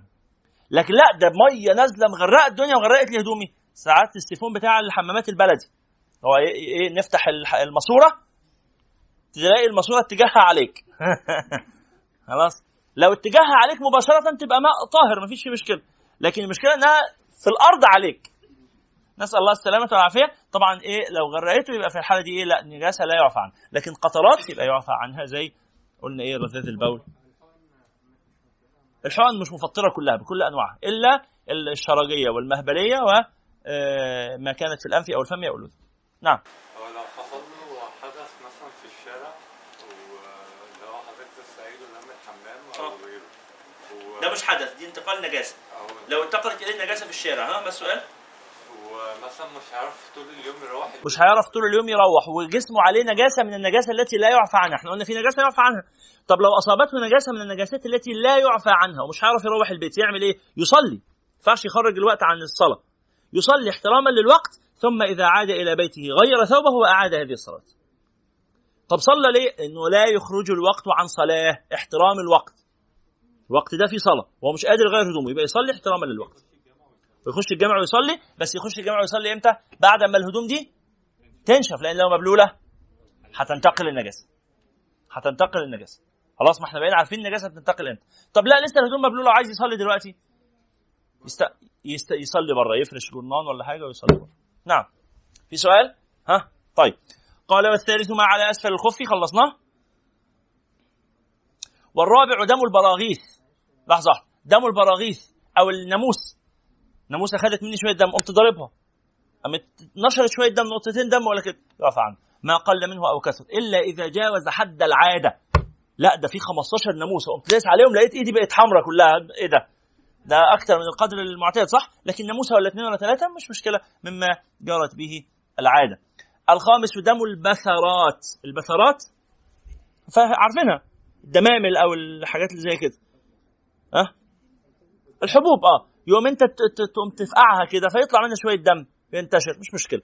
أو حتى من غير ما تفقعها ساعات الواحد وهو بيلبس هدومه فمع الحك كده الحاجات دي كلها آه، تنفجر هذه البثرات لا إشكال. وما ينفصل منها من قيح وصديد فيش مشكلة.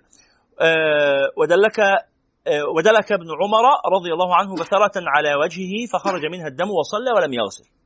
وفي معناه ما يترشح من لطخات الدماميل التي تدوم غالبا. لو واحد ساعات آه، الله يكون واحد عنده دمل مكمل مزمن مكمل طول حياته. فساعات إيه؟ يفرز إفرازات كده. قال لي الإفرازات دي إيه؟ نجاسة بس نجاسة معفو عنها. يقدرش هو مع كل شوية نقول له أزل هذا يعرضه إلى مشقة. خلاص؟ وكذلك أثر الفصد إلا ما يقع نادرا من خراج أو غيره فيلحق بدم الاستحاضة ولا يكون في معنى البثرات التي لا يخلو الإنسان عنها في أحواله. الفصد اللي هو آه، كان زمان يعالجوا الناس بالفصد وبالحجامة. ال- الحجامة ال- آه، آه، أكواب بيوضع فيها بعض الايه الأوراق أو ال- الأقمشة المشتعلة خلاص أو الماء المغلي وبعدين توضع على الجلد. فالنار دي بتطفي في ساعتها بس الدخان اللي جوه ده بيؤدي إلى شفط الجلد قليلا.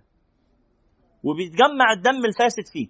وبنسيب الكوباية دي مثلا خمس دقائق 10 دقائق وبعدين نشيلها ونشرط الجزء اللي كان مسحوب ده بشرط خفيفة كده طبعا موس معقم نظيف يعني جديد. خلاص فيؤدي هذا إلى خروج الدم الفاسد. دي أحد طرق العلاج. الفصد كان زيه بالظبط بس من غير استخدام ال- الكوباية دي. فموضع الفصد ده اللي هو موضع العلاج يعني. ممكن نقول إحنا في زماننا طبعا بقى قليل موضوع الحجامة بس العمليات الجراحية. العمليات الجراحية فالدم اللي خارج من العمليات الجراحية ده من مواضع العمليات الجراحية لو كان قليل يعفى عنه خلاص نقطة ونقطتين. كثير غير معتاد يبقى هذا لا يعفى عنه لأن ده نادر والنادر لا حكم له. ومسامحة الشرع في هذه النجاسات الخمس تعرفك أن أمر الطهارات على التساهل. وما ابتدع فيه من وسوسة لا أصل لها. وده ضابط مهم جدا. ما توسوسش في الطهارة. كل لما تشك إيه الأصل الطهارة. آه طبعا الأصل الطهارة. دي ده معنى مهم جدا. وأنا أدلكم على آه، آه، حديث جميل في هذا الباب من فعل عمر بن الخطاب رضي الله تعالى عنه. سيدنا عمر كان مع أصحابه عند ماء. عارفين المية تتجمع في الصحراء في برك وحاجات زي كده. كان مع أصحابه عند ماء. فواحد من أصحابه سأل صاحب الماء الراجل اللي واقف عند البركة. يا صاحب الماء أترد السباع ماءك؟ هو الكلاب بتيجي هنا؟ الكلاب لما بتروح عند الماء بتعمل إيه؟ دي بتشرب وتبول وتتغوط وتبهدل الدنيا. قال له أترد السباع ماءك؟ أم سيدنا عمر قال لا تجب يا صاحب الماء. ما تجاوبش. مش عايزين ده ده أصلا السؤال ده فيه إيه؟ مشقة ومبالغة. أنت بتسأل ليه؟ قدامك مية نظيفه اشرب. فالأصل في الماء إيه؟ الطهارة. فأول ما تلاقي نفسك شاكك يبقى الأصل الطهارة على طول. أي وسوسة دي لا أصل لها وابتداع وما شرع ربنا مش كده وما جعل عليكم في الدين من حرج. سهل على نفسك. إنما لو تيقنت بقى لا 100% دي نجاسة آه هي دي الحالة اللي تزيل فيها النجاسة. لكن طول ما أنت شاكك يبقى الأصل إيه؟ الطهارة. صليتوا على النبي؟ صلى الله عليه وسلم. يبقى اتكلم على ما يزال. بعد كده قال الطرف الثاني ما يزال به. أنت هتزيل النجاسة بإيه؟ وهو إما جامد وإما مائع. أما الجامد فحجر الاستنجاء وهو مطهر تطهير تخفيف. ما بيزيلش النجاسة صح ولا إيه؟ الحجر ده هل بيزيل النجاسة كلها ولا بيبقي آثار؟ قال بيبقي آثار فهي إزالة تخفيف مش إزالة إنهاء. فهو مطهر تطهير تخفيف بشرط أن يكون صلبا ما ينفعش يبقى مائع. طاهرا ما ينفعش يبقى نجس. ينفع حد يروح يستنجي بالارواث يروح يمسك الروث الناشف بتاع البهائم ويستنجي بيه؟ لا طبعا. أن يكون طاهرا صلبا منشفا. يعني قالعا اللي إحنا قلناها قالعا. لو خشن يعني. غير محترم. شرحنا الكلام ده. وأما المائعات فلا تزال النجاسة بشيء منها إلا بالماء. إيه رايكم واحد يروح يزيل النجاسة باللبن؟ ينفع؟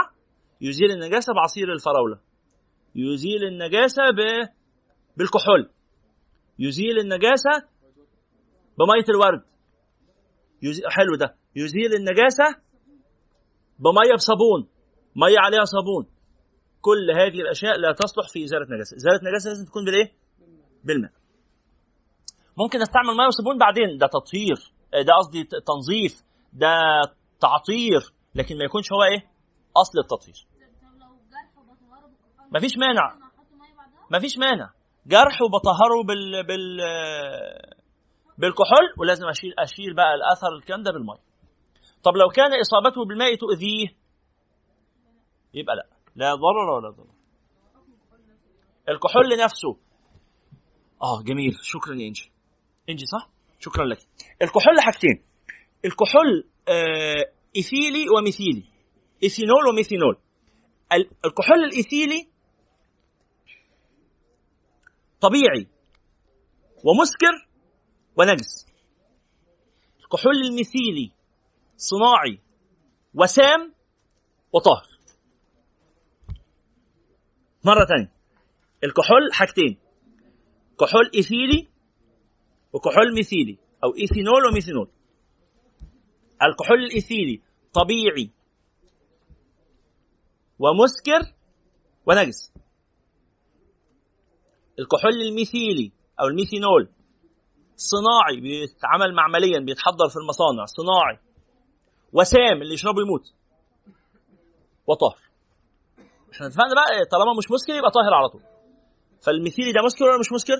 قال لي مش مسكر. خلاص يبقى طاهر. لحظة واحدة هقول لحضرتك حاجة. خلاص كده ده الحكم الأصلي. طب اللي في المستشفيات بيبقى إيثينول ولا ميثينول؟ غالبا إيثينول. لكن مضاف إليه مواد تجعله غير قابل للتناول عن طريق الفم. سام اللي في المستشفيات ده. أما وإنه سام يبقى إيه؟ طاهر على طول. الإيثينول اللي في المستشفيات ده مش إيثينول نقي. هو نفسه اللي إحنا بنجيبه من الصيدليه هو اللي في المستشفى أيوه أيوه. هو اللي بيتحضر بيه العطور وال وكل ده طاهر. وكل ده مضافة إليه مواد تمنع شربه تمنع تناوله عن طريق الفم. الكحول اللي في الصيدلية واللي في المستشفى واللي بنحطه على العطور والكلام ده كله ما ينفعش يتشرب. ولو حد شربه يبوظ له رئته قصدي مع- معدته ويتلفه وبالتالي ليس مسكرا ليس معدل للإيه؟ للإسكار وللشرب ليس معدل لذلك ولا يمكن تناوله بهذه الطريقة. نعم. هو مش نجس قبل ما اضيف له المادة السامة. النجاسة فيه قبل الإضافة. لا. آه ده, ده جميل. هو لم يصنع ليكون خمرا. شبه الخل. الخل عبارة عن إيه؟ الخل في مرحلة من مراحله يكون خمرا. ما من خل إلا وكان خمرا. لكنه لم يخمر للخمر. هو خمر للخل. فلا أثر؟ ها؟ حصلت الاستحالة. طب ما كان بين الاستحالة؟ العبرة بالمقصد. العبرة بالمقصد. ال- الكحول ده صنع لأي شيء؟ صنع للت- للإسكار؟ لم يثبت له حكم النجاسة.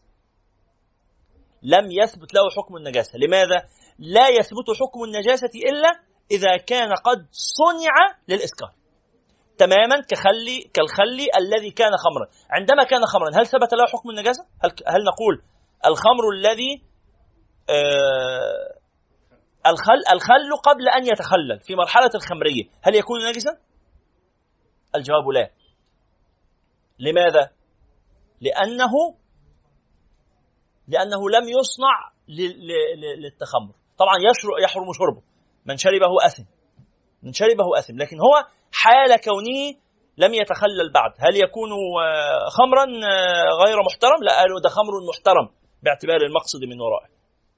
فلما تخل لما استحال آه، انتفى انتفت نجاسته المطهرات أربعة الماء والتراب والدابغ والاستحالة. فهو من المطهرات. فكذلك الكحول هذا الذي استحال بعد أن كان قابلا للشرب أصبح وكان مسكرا أصبح غير قابل للشرب. فاستحال تحولت حقيقة. طب أعرف منين هو قابل للشرب ولا قابل للشرب؟ ازيك مصطفى. يعني إحنا بنشتغل في شغلنا بالكحول اللي هو البيور ال 100% كحول ده نعرف منين هو قابل للشرب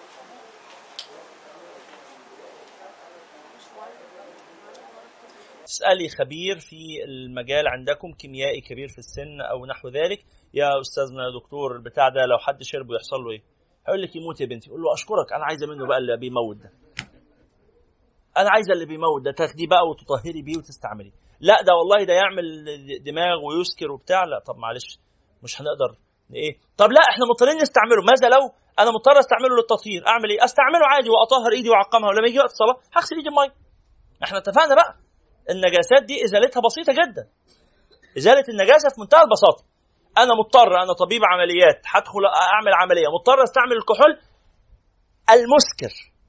إحنا اتفقنا لو هتستعمل الكحول السام خلاص مفيش مشاكل. لا أنا هستعمل الكحول المسكر مضطر أستعمله. في مانع؟ لا مفيش مانع. تستعمله وتعقم إيدك وتعمل العملية وبعدين؟ السام مش مطهر؟ أنت متأكد؟ لا لا لا السام مش مطهر. الايثيلي هو المطهر الميثيلي الميثيلي غير مطهر. يا سيدي ما هو الميثيلي ده؟ بس سبيرتو الأحمر. بتاع تلميع الجزم والكلام ده. طيب يا مصطفى إحنا قبل ما تيجي على طول كنا بنتكلم على الإيثينول والميثينول ده. الإيثيلي المستخدم في المستشفيات ده مضاف إليه مواد تمنع تناوله عن طريق الفم. ليس مسكرا بمعنى أنه لا يمكن تعاطيه شربا. بيستخدم في الشرب أنت متأكد؟ شفناهم. طب خلاص مصطفى شافهم. عملوا دماغ. كانت دماغ كويسة؟ يعني وصلوا لمراحل جيدة من التألق؟ يضاف عليه الماء حتى هو بيبقى 70% لا، لا. فده أعلى من أي حاجة موجودة. لا الميثانول ده الميثانول ده إيثانول طبعا في المستشفيات الإيثانول الأحمر ده بيبقى مضاف عليه حاجات عشان يكره الناس فيه أصلا. يعني هو بيبقى pure ethanol ومضاف عليه حاجات. توكلنا على الله. على كل حال أنتم معاكم القاعدة. معاكم القاعدة. إذا كان مسكرا يبقى نجس ويبقى إيه؟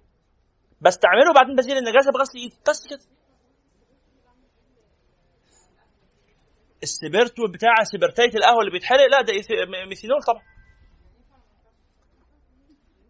طب بقى أنت القاعدة بقى يعني إيه ينفع؟ إيه معنى كلمة ينفع؟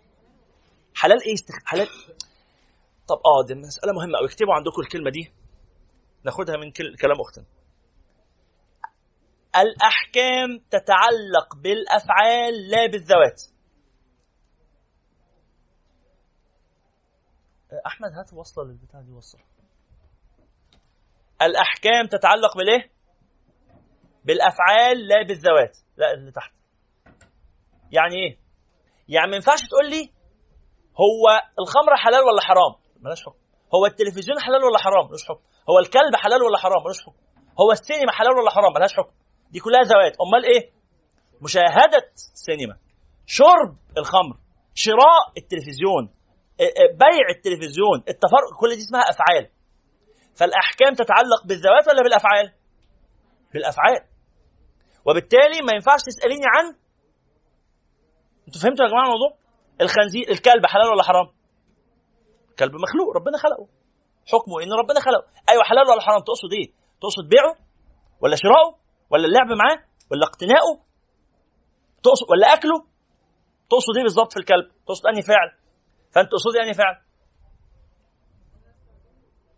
استخدام ال- السبرتو في غلي القهوة. حلال. ودلق القهوة خير. صليتوا على النبي؟ صلى الله عليه وسلم. يبقى استعمال ال- استعمال السبرتو ده في الغلي وفي في, في اشعال النار وفي الكلام ده كله جائز. سواء كان طاهر ولا نجس لا فرق. سواء كان طاهرا أو نجسا لا فرق. نعم. نعم. السبرتو اللي هي- اللي هو أصله آه، آه، نجس. اللي هو السبرتو اللي أصله نجس آه اللي هو الإثيل. الايثيلي الايثيلي طاهر أيوه طاهر ليه بقى؟ طاهر عشان ان هو آه، آه، أنا الايثيلي آسف الايثيلي نجس آه. الايثيلي الايثيلي نجس ها. بس اتخلط بمواد تجعله غير قابل للشرب يبقى طاهر. عشان النية في البداية من تصنيعه أنه لم يصنع ليكون خمرا لم يصنع للخمرية.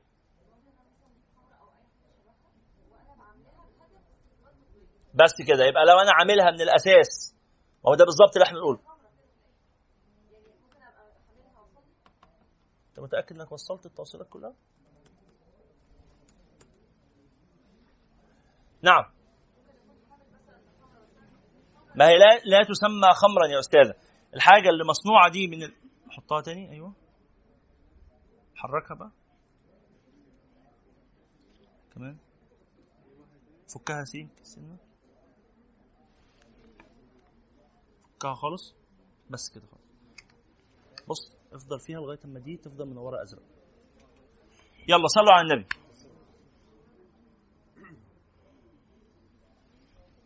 أحمد خلاص آه. أيوه. بدل بدل الوصلة في وصلة ثانية هات وصلة ثانية أسهل. لا لا. أهي أحمد في الباب دي؟ طيب يا جماعة. نقول يا أستاذة. خلاص خلينا مع بعض. صلوا على النبي. هذه المادة التي صنعت لتكون آه، لأي استخدام غير استخدام الإسكار لا تسمى خمرا. الخمر كل مشتد مسكر. يعني صنع ليكون كذلك.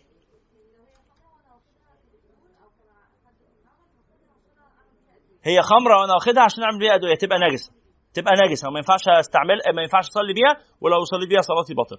ويجوز استعمالها للضرورة فيجوز التداوي بالنجاسات يا جماعة. للضرورة إذا لم يوجد بديل. لكن لو تداويت بالنجاسة يبقى أزيل أزيل أثرها وأزيل عينها بس نعم. إذا لم يشتغل خلاص ما تشغلش نفسك بيه خلاص دعك منه. المطهرات أربعة الماء والتراب والدابغ والاستحالة. المطهرات أربعة لا شكرا أيوة جزاك الله خير. ربنا يكرمك. تعبناك.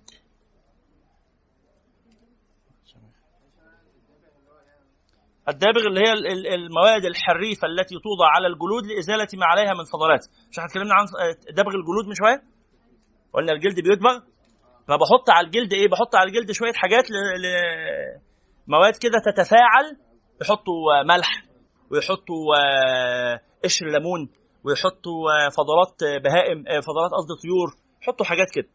تؤدي إلى تتفاعل بتبقى مواد قلوية؟ صح ولا إيه؟ ولا حمضية؟ حمضية. يحطوا مواد حمضية تتفاعل مع الدهن والحاجات القلوية دي وتزيلها. نعم. طيب على كل حال بيتكلم عن إحنا اتكلمنا عن المزال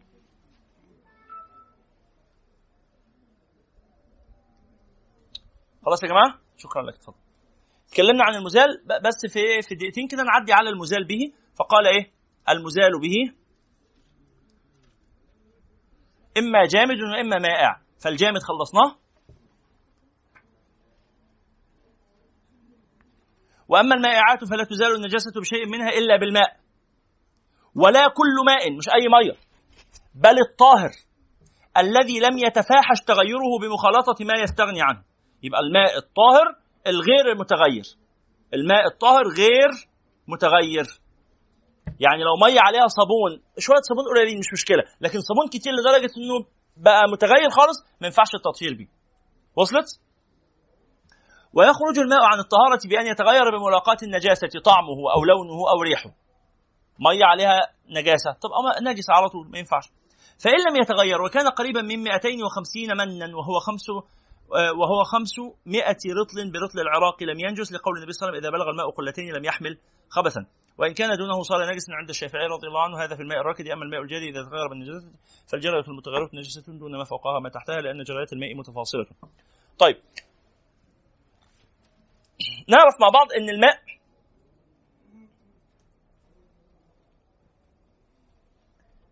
بسرعة جدا يعني بسرعة. أنا أنا عايز اصلي أقف على موضع يحسن الوقوف عليه. ففي دقيقتين كده. الماء أربع أقسام. الماء أربع أقسام. ماء طاهر ومطهر غير مكروه. وهو الماء المطلق. وماء طاهر مطهر مكروه. مكروه استعماله يعني. يلا بسرعة. أقسام المياه أربعة. واحد طاهر مطهر غير مكروه. وهو الماء المطلق. يعني إيه الماء المطلق؟ يعني على أصل خلقته زي ما ربنا خلقه. ماء المطر بقى ماء البحر ماء النهر ماء المحيط ماء ال... ال... اسمه إيه ده البئر ماء العين الماء المتفجرة أو المحفورة من بطن الأرض كل ده. الماء اللي على أصل خلقته. خلاص؟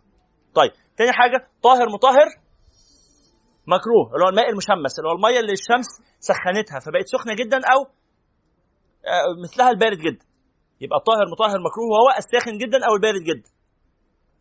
طاهر مطهر مكروه وهو الساخن جدا أو البارد جدا. ما ينفعش تستعمله ده هيضرك يجيب لك الدم ينشف في عروقك ولا. لو برد خلاص؟ آه طبعا لو برد خلاص. خلاص؟ طيب ثالث حاجة الماء الطاهر غير المطهر. هو طاهر بس غير مطهر. هو طاهر بس غير مطهر. إيه هو؟ حاجتين. حاجتين. الماء المستعمل في إزالة الحدث اثنين المتغير بالطاهرات. المتغير بالطاهرات. يعني أنا كنت مش متوضي رحت اتوضيت استعملت مية واتوضيت. المية جمعتها بعد ما اتوضيت بيها مية متجمعة اهي. اتوضيت بيها. المية دي طاهرة ولا نجسة؟ طاهرة. بس ينفع اتوضى بيها تاني؟ لا ما ينفعش. تاني أنا قدامي طشت في مية. غرفت منه واتوضيت والمية نزلت في طشت تاني. كان فاضي بقى في بقى مليان. أو بقى ملي- محطوط فيه شوية مية. المية دي أنا استعملتها في إزالة الحدث. أزلت بها حدثي. المية دي طاهرة ولا نجسة؟ طاهرة. طاهرة. عايز تشربها اشربها. عايز ترميها في الأرض تعمل طراوة. اللي انت عايزه مفيش مشاكل. طاهرة. طب هل ممكن استعمالها في الوضوء مرة أخرى؟ قال لا ما ينفعش. طب أنا أصلا متوضي ورحت استعملت مية وجمعتها. المية دي اللي أنا جمعتها دي اسمها مستعملة في إزالة الحدث ولا لم أكن محدثا؟ لم أكن محدثا. يبقى المية اللي متجمعة من الوضوء اللي كان تجديد وضوء هل تدخل في هذا القسم ولا لا؟ لا لا تدخل في هذا القسم تعتبر تبع القسم الأول. طاهر مطهر غير مكروه عادي خالص. لكن الطاهر غير المطهر ده اللي هو الماء الإيه؟ المستعمل في إزالة الحدث. فهمناه طيب الحاجة الثانية المتغير بالطاهرات. يعني إيه المتغير بالطاهرات؟ مية عليها إريال مية عليها صابون مية عليها مية ورد مية عليها شاي. كوباية الشاي اللي قدامك دي عبارة عن إيه؟ مية فيها فتلة. اليانسون مية فيها معلقة معلقة يانسون. معلقة آه، كراوية معلقة حلبة. بس تخلي المية دي ما بقتش مية دي بقت حلبة. فهل دي يمكن استعمالها لا. يبقى الحلبة واليانسون وال... وال... والبيبسي والفانتا والحاجات دي كلها كل دي مية عليها بس مسحوق. شوية بودرة كده يحطوها يخلي المية لونها برتقاني ولا يخلي المية لونها صودا. خلاص؟ فالحاجات دي كلها مية ولا مش مية؟ مية بس متغيرة. تبقى طاهرة السفن طاهر ولا نجس؟ طاهر. السفن طاهر. يمكن الوضوء به ما يمكنش التطهير به. خلاص؟ طيب. يبقى المتغير بما خلطه من الطاهرات. تغير كثير مش أي تغير. مش أي تغير. يعني مية عليها شوية صابون قليلين تبقى ينفع الوضوء بها ولا ما ينفعش؟ ينفع لأن اسمها لسه إيه؟ مية. تغلب عليها. تغلب عليها يعني أنت بتسميها إيه؟ أنت بتقول عليها إيه؟ مية؟ طالما لسه بتقول عليها مية يبقى ينفع تتوضى بيها. طالما لسه بتقول عليها مية يبقى ينفع لا ما بقتش بتقول عليها مية. بقيت بتقول ينسون بقيت بتقول حلبة بقيت بتقول كراوية بقيت بتقول فانتا بقيت بتقول كوكاكولا. خرجت عن الماء. بقيت بتقول مية ورد خرجت عن الماء. لسه بتقول عليها مية عليها شوية حاجات. مش مشكلة توضى بيها عادي. الماء المتغير بما خلطه من الطاهرات إيه، بشرط أن يكون التغير إيه؟ كثيرا. طب لو التغير قليل بالطاهرات تبقى تبع أنهي قسم؟ تغيرت بالطاهرات تغير قليل تبقى تبع أنهي قسم؟ القسم الأول طاهر مطهر. تغيرت بالطاهرات تغير يسير تبقى طاهر مطهر. أقسام المياه كم؟ ساعدوني يقولوا معايا. أقسام المياه؟ أربعة واحد. طاهر مطهر غير مكروه. وهو؟ الماء المطلق. يعني ماء مطلق؟ يعني على أصل خلقته. اثنين طاهر غير مطهر. وهو؟ آه، طاهر مطهر مكروه. وهو؟ الساخن جدا أو البارد جدا. ثلاثة طاهر غير مطهر. وهو؟ المستعمل والمتغير بالطاهرات. أربعة ماء النجس أربعة ماء النجس وهو؟ القليل الذي حلت فيه نجاسة سواء تغير أو لم يتغير. القليل الذي حلت فيه نجاسة سواء تغير أو لم يتغير. والكثير إذا حلت فيه نجاسة فغيرته حتى ولو تغيير قليل. مرة ثانية إيه هو الماء النجس؟ حاجتين. القليل الذي حلت فيه نجاسة سواء تغير أو لم يتغير. عن شوية ماء قليلين في كوباية وقعت فيهم نقطة بول يبقى نجس على طول ارميه. طب يا عم ده ما اتغيرتش ولا حاجة. نقطة دم ما غيرتش الكوباية لسه الكوباية طاهرة. لسه المية لونها ما اتغيرش ريحتها ما اتغيرتش طعمها ما اتغيرش. نجس على طول. الماء القليل اذا حلت فيه نجاسة فهو نجس سواء تغير أو لم يتغير النوع القسم الثاني أو النوع الثاني الكثير الذي إيه؟ حلت فيه نجاسة فغيرته حتى ولو تغير قليل. يبقى التغير اللي هنا في النجاسات مش زي التغير اللي في الطاهرات.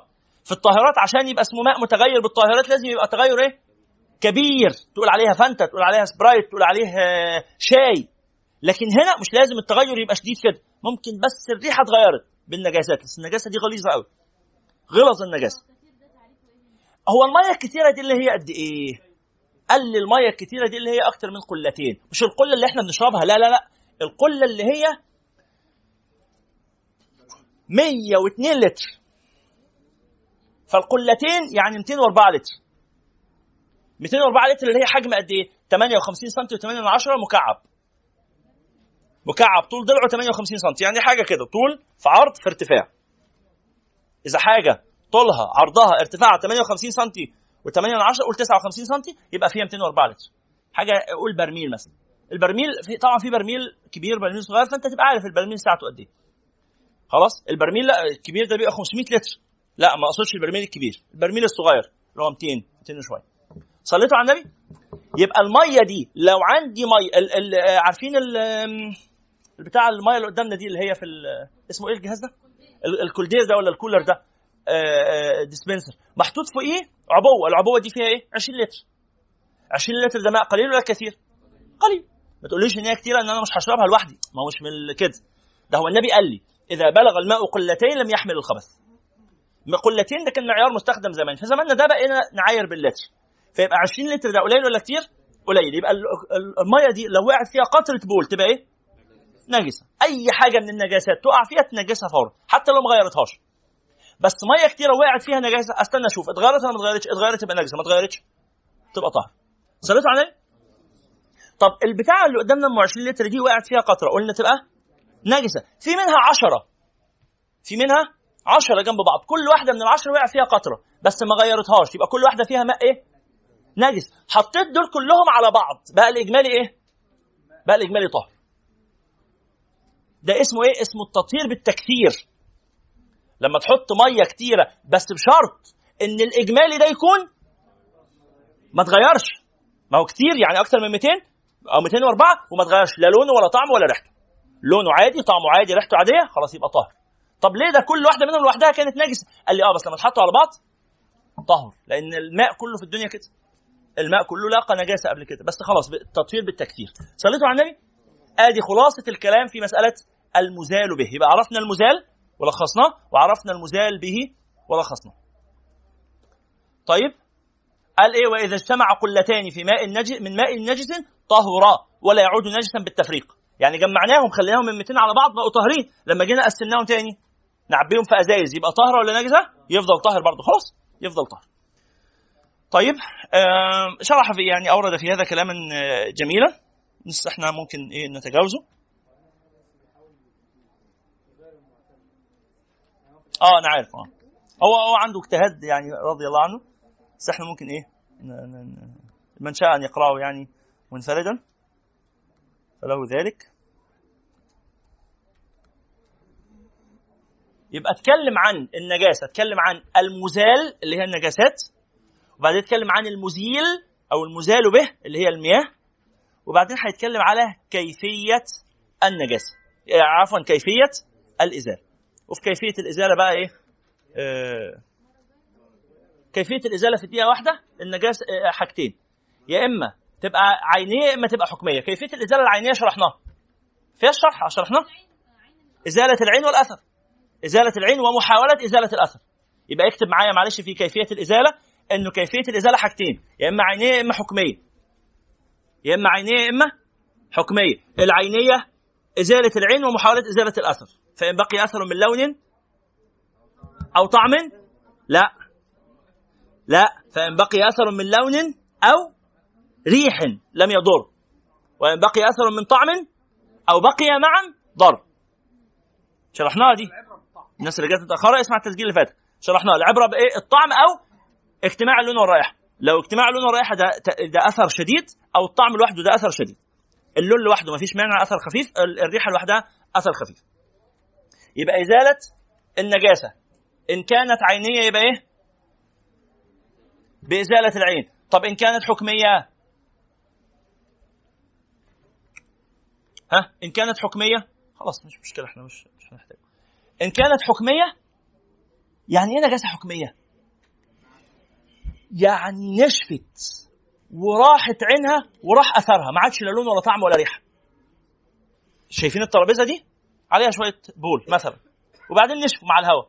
جيت أبص لا لون البول باقي ولا ريحته باقية ولا طعمه باقي. بس كده النجاسة راحت ولا ما راحتش؟ ما راحتش لسه موجودة. بس موجود عينها ولا موجود حكمها؟ موجود حكمها. أزيلها إزاي؟ أرمي عليها شوية مية. خلص الموضوع. أرمي. أجري عليها الماء سيلان الماء. يبقى النجاسة الحكمية إزالتها مش مهم في الموضع ده. وبالتالي في الأرض لما الأرض عندنا إيه يقع فيها نجاسات بول ولا الأطفال الصغيرين ولا حاجات زي كده. أعمل إيه؟ أرمي عليها شوية مية وأمسحها خلص الموضوع. مش لازم أشوف بقى إن النجاسة طلعت لا خلاص دي نجاسة حكمية. يعني العين مش موجود. يبقى اتفقنا النجاسه يا إما عينية واتفقنا بنزلها إزاي يا إما مخففة ولا متوسطة ولا مغلظة يا إما حكمية والحكمية إزالتها بالإيه؟ برش الماء بجري الماء جريان الماء عليها. خلص الموضوع. يبقى لما الإمام الغزالي بقى في في طهارة الظاهر قال هنتكلم عن ثلاث حاجات هنتكلم عن النجاسات وإزالتها وبعدين هنتكلم عن الأحداث وبعدين هنتكلم عن الفضلات. خلصنا النجاسات فاضل لنا الحاجتين التانيين إن شاء الله المرة اللي جاية نقرأ ما يفتح الله تعالى علينا به. جزاكم الله خيرا. سبحانك اللهم وبحمدك. أشهد أن لا إله إلا أنت. أستغفرك وأتوب إليك. والسلام عليكم ورحمة الله وبركاته. وقوموا إلى صلاة العشاء. يرحمني ويرحمكم الله. هو الذي بعث في الأميين رسولا منهم يتلو عليهم آياته ويزكيهم ويعلمهم الكتاب والحكمة وإن كانوا من قبل لفي ضلال مبين.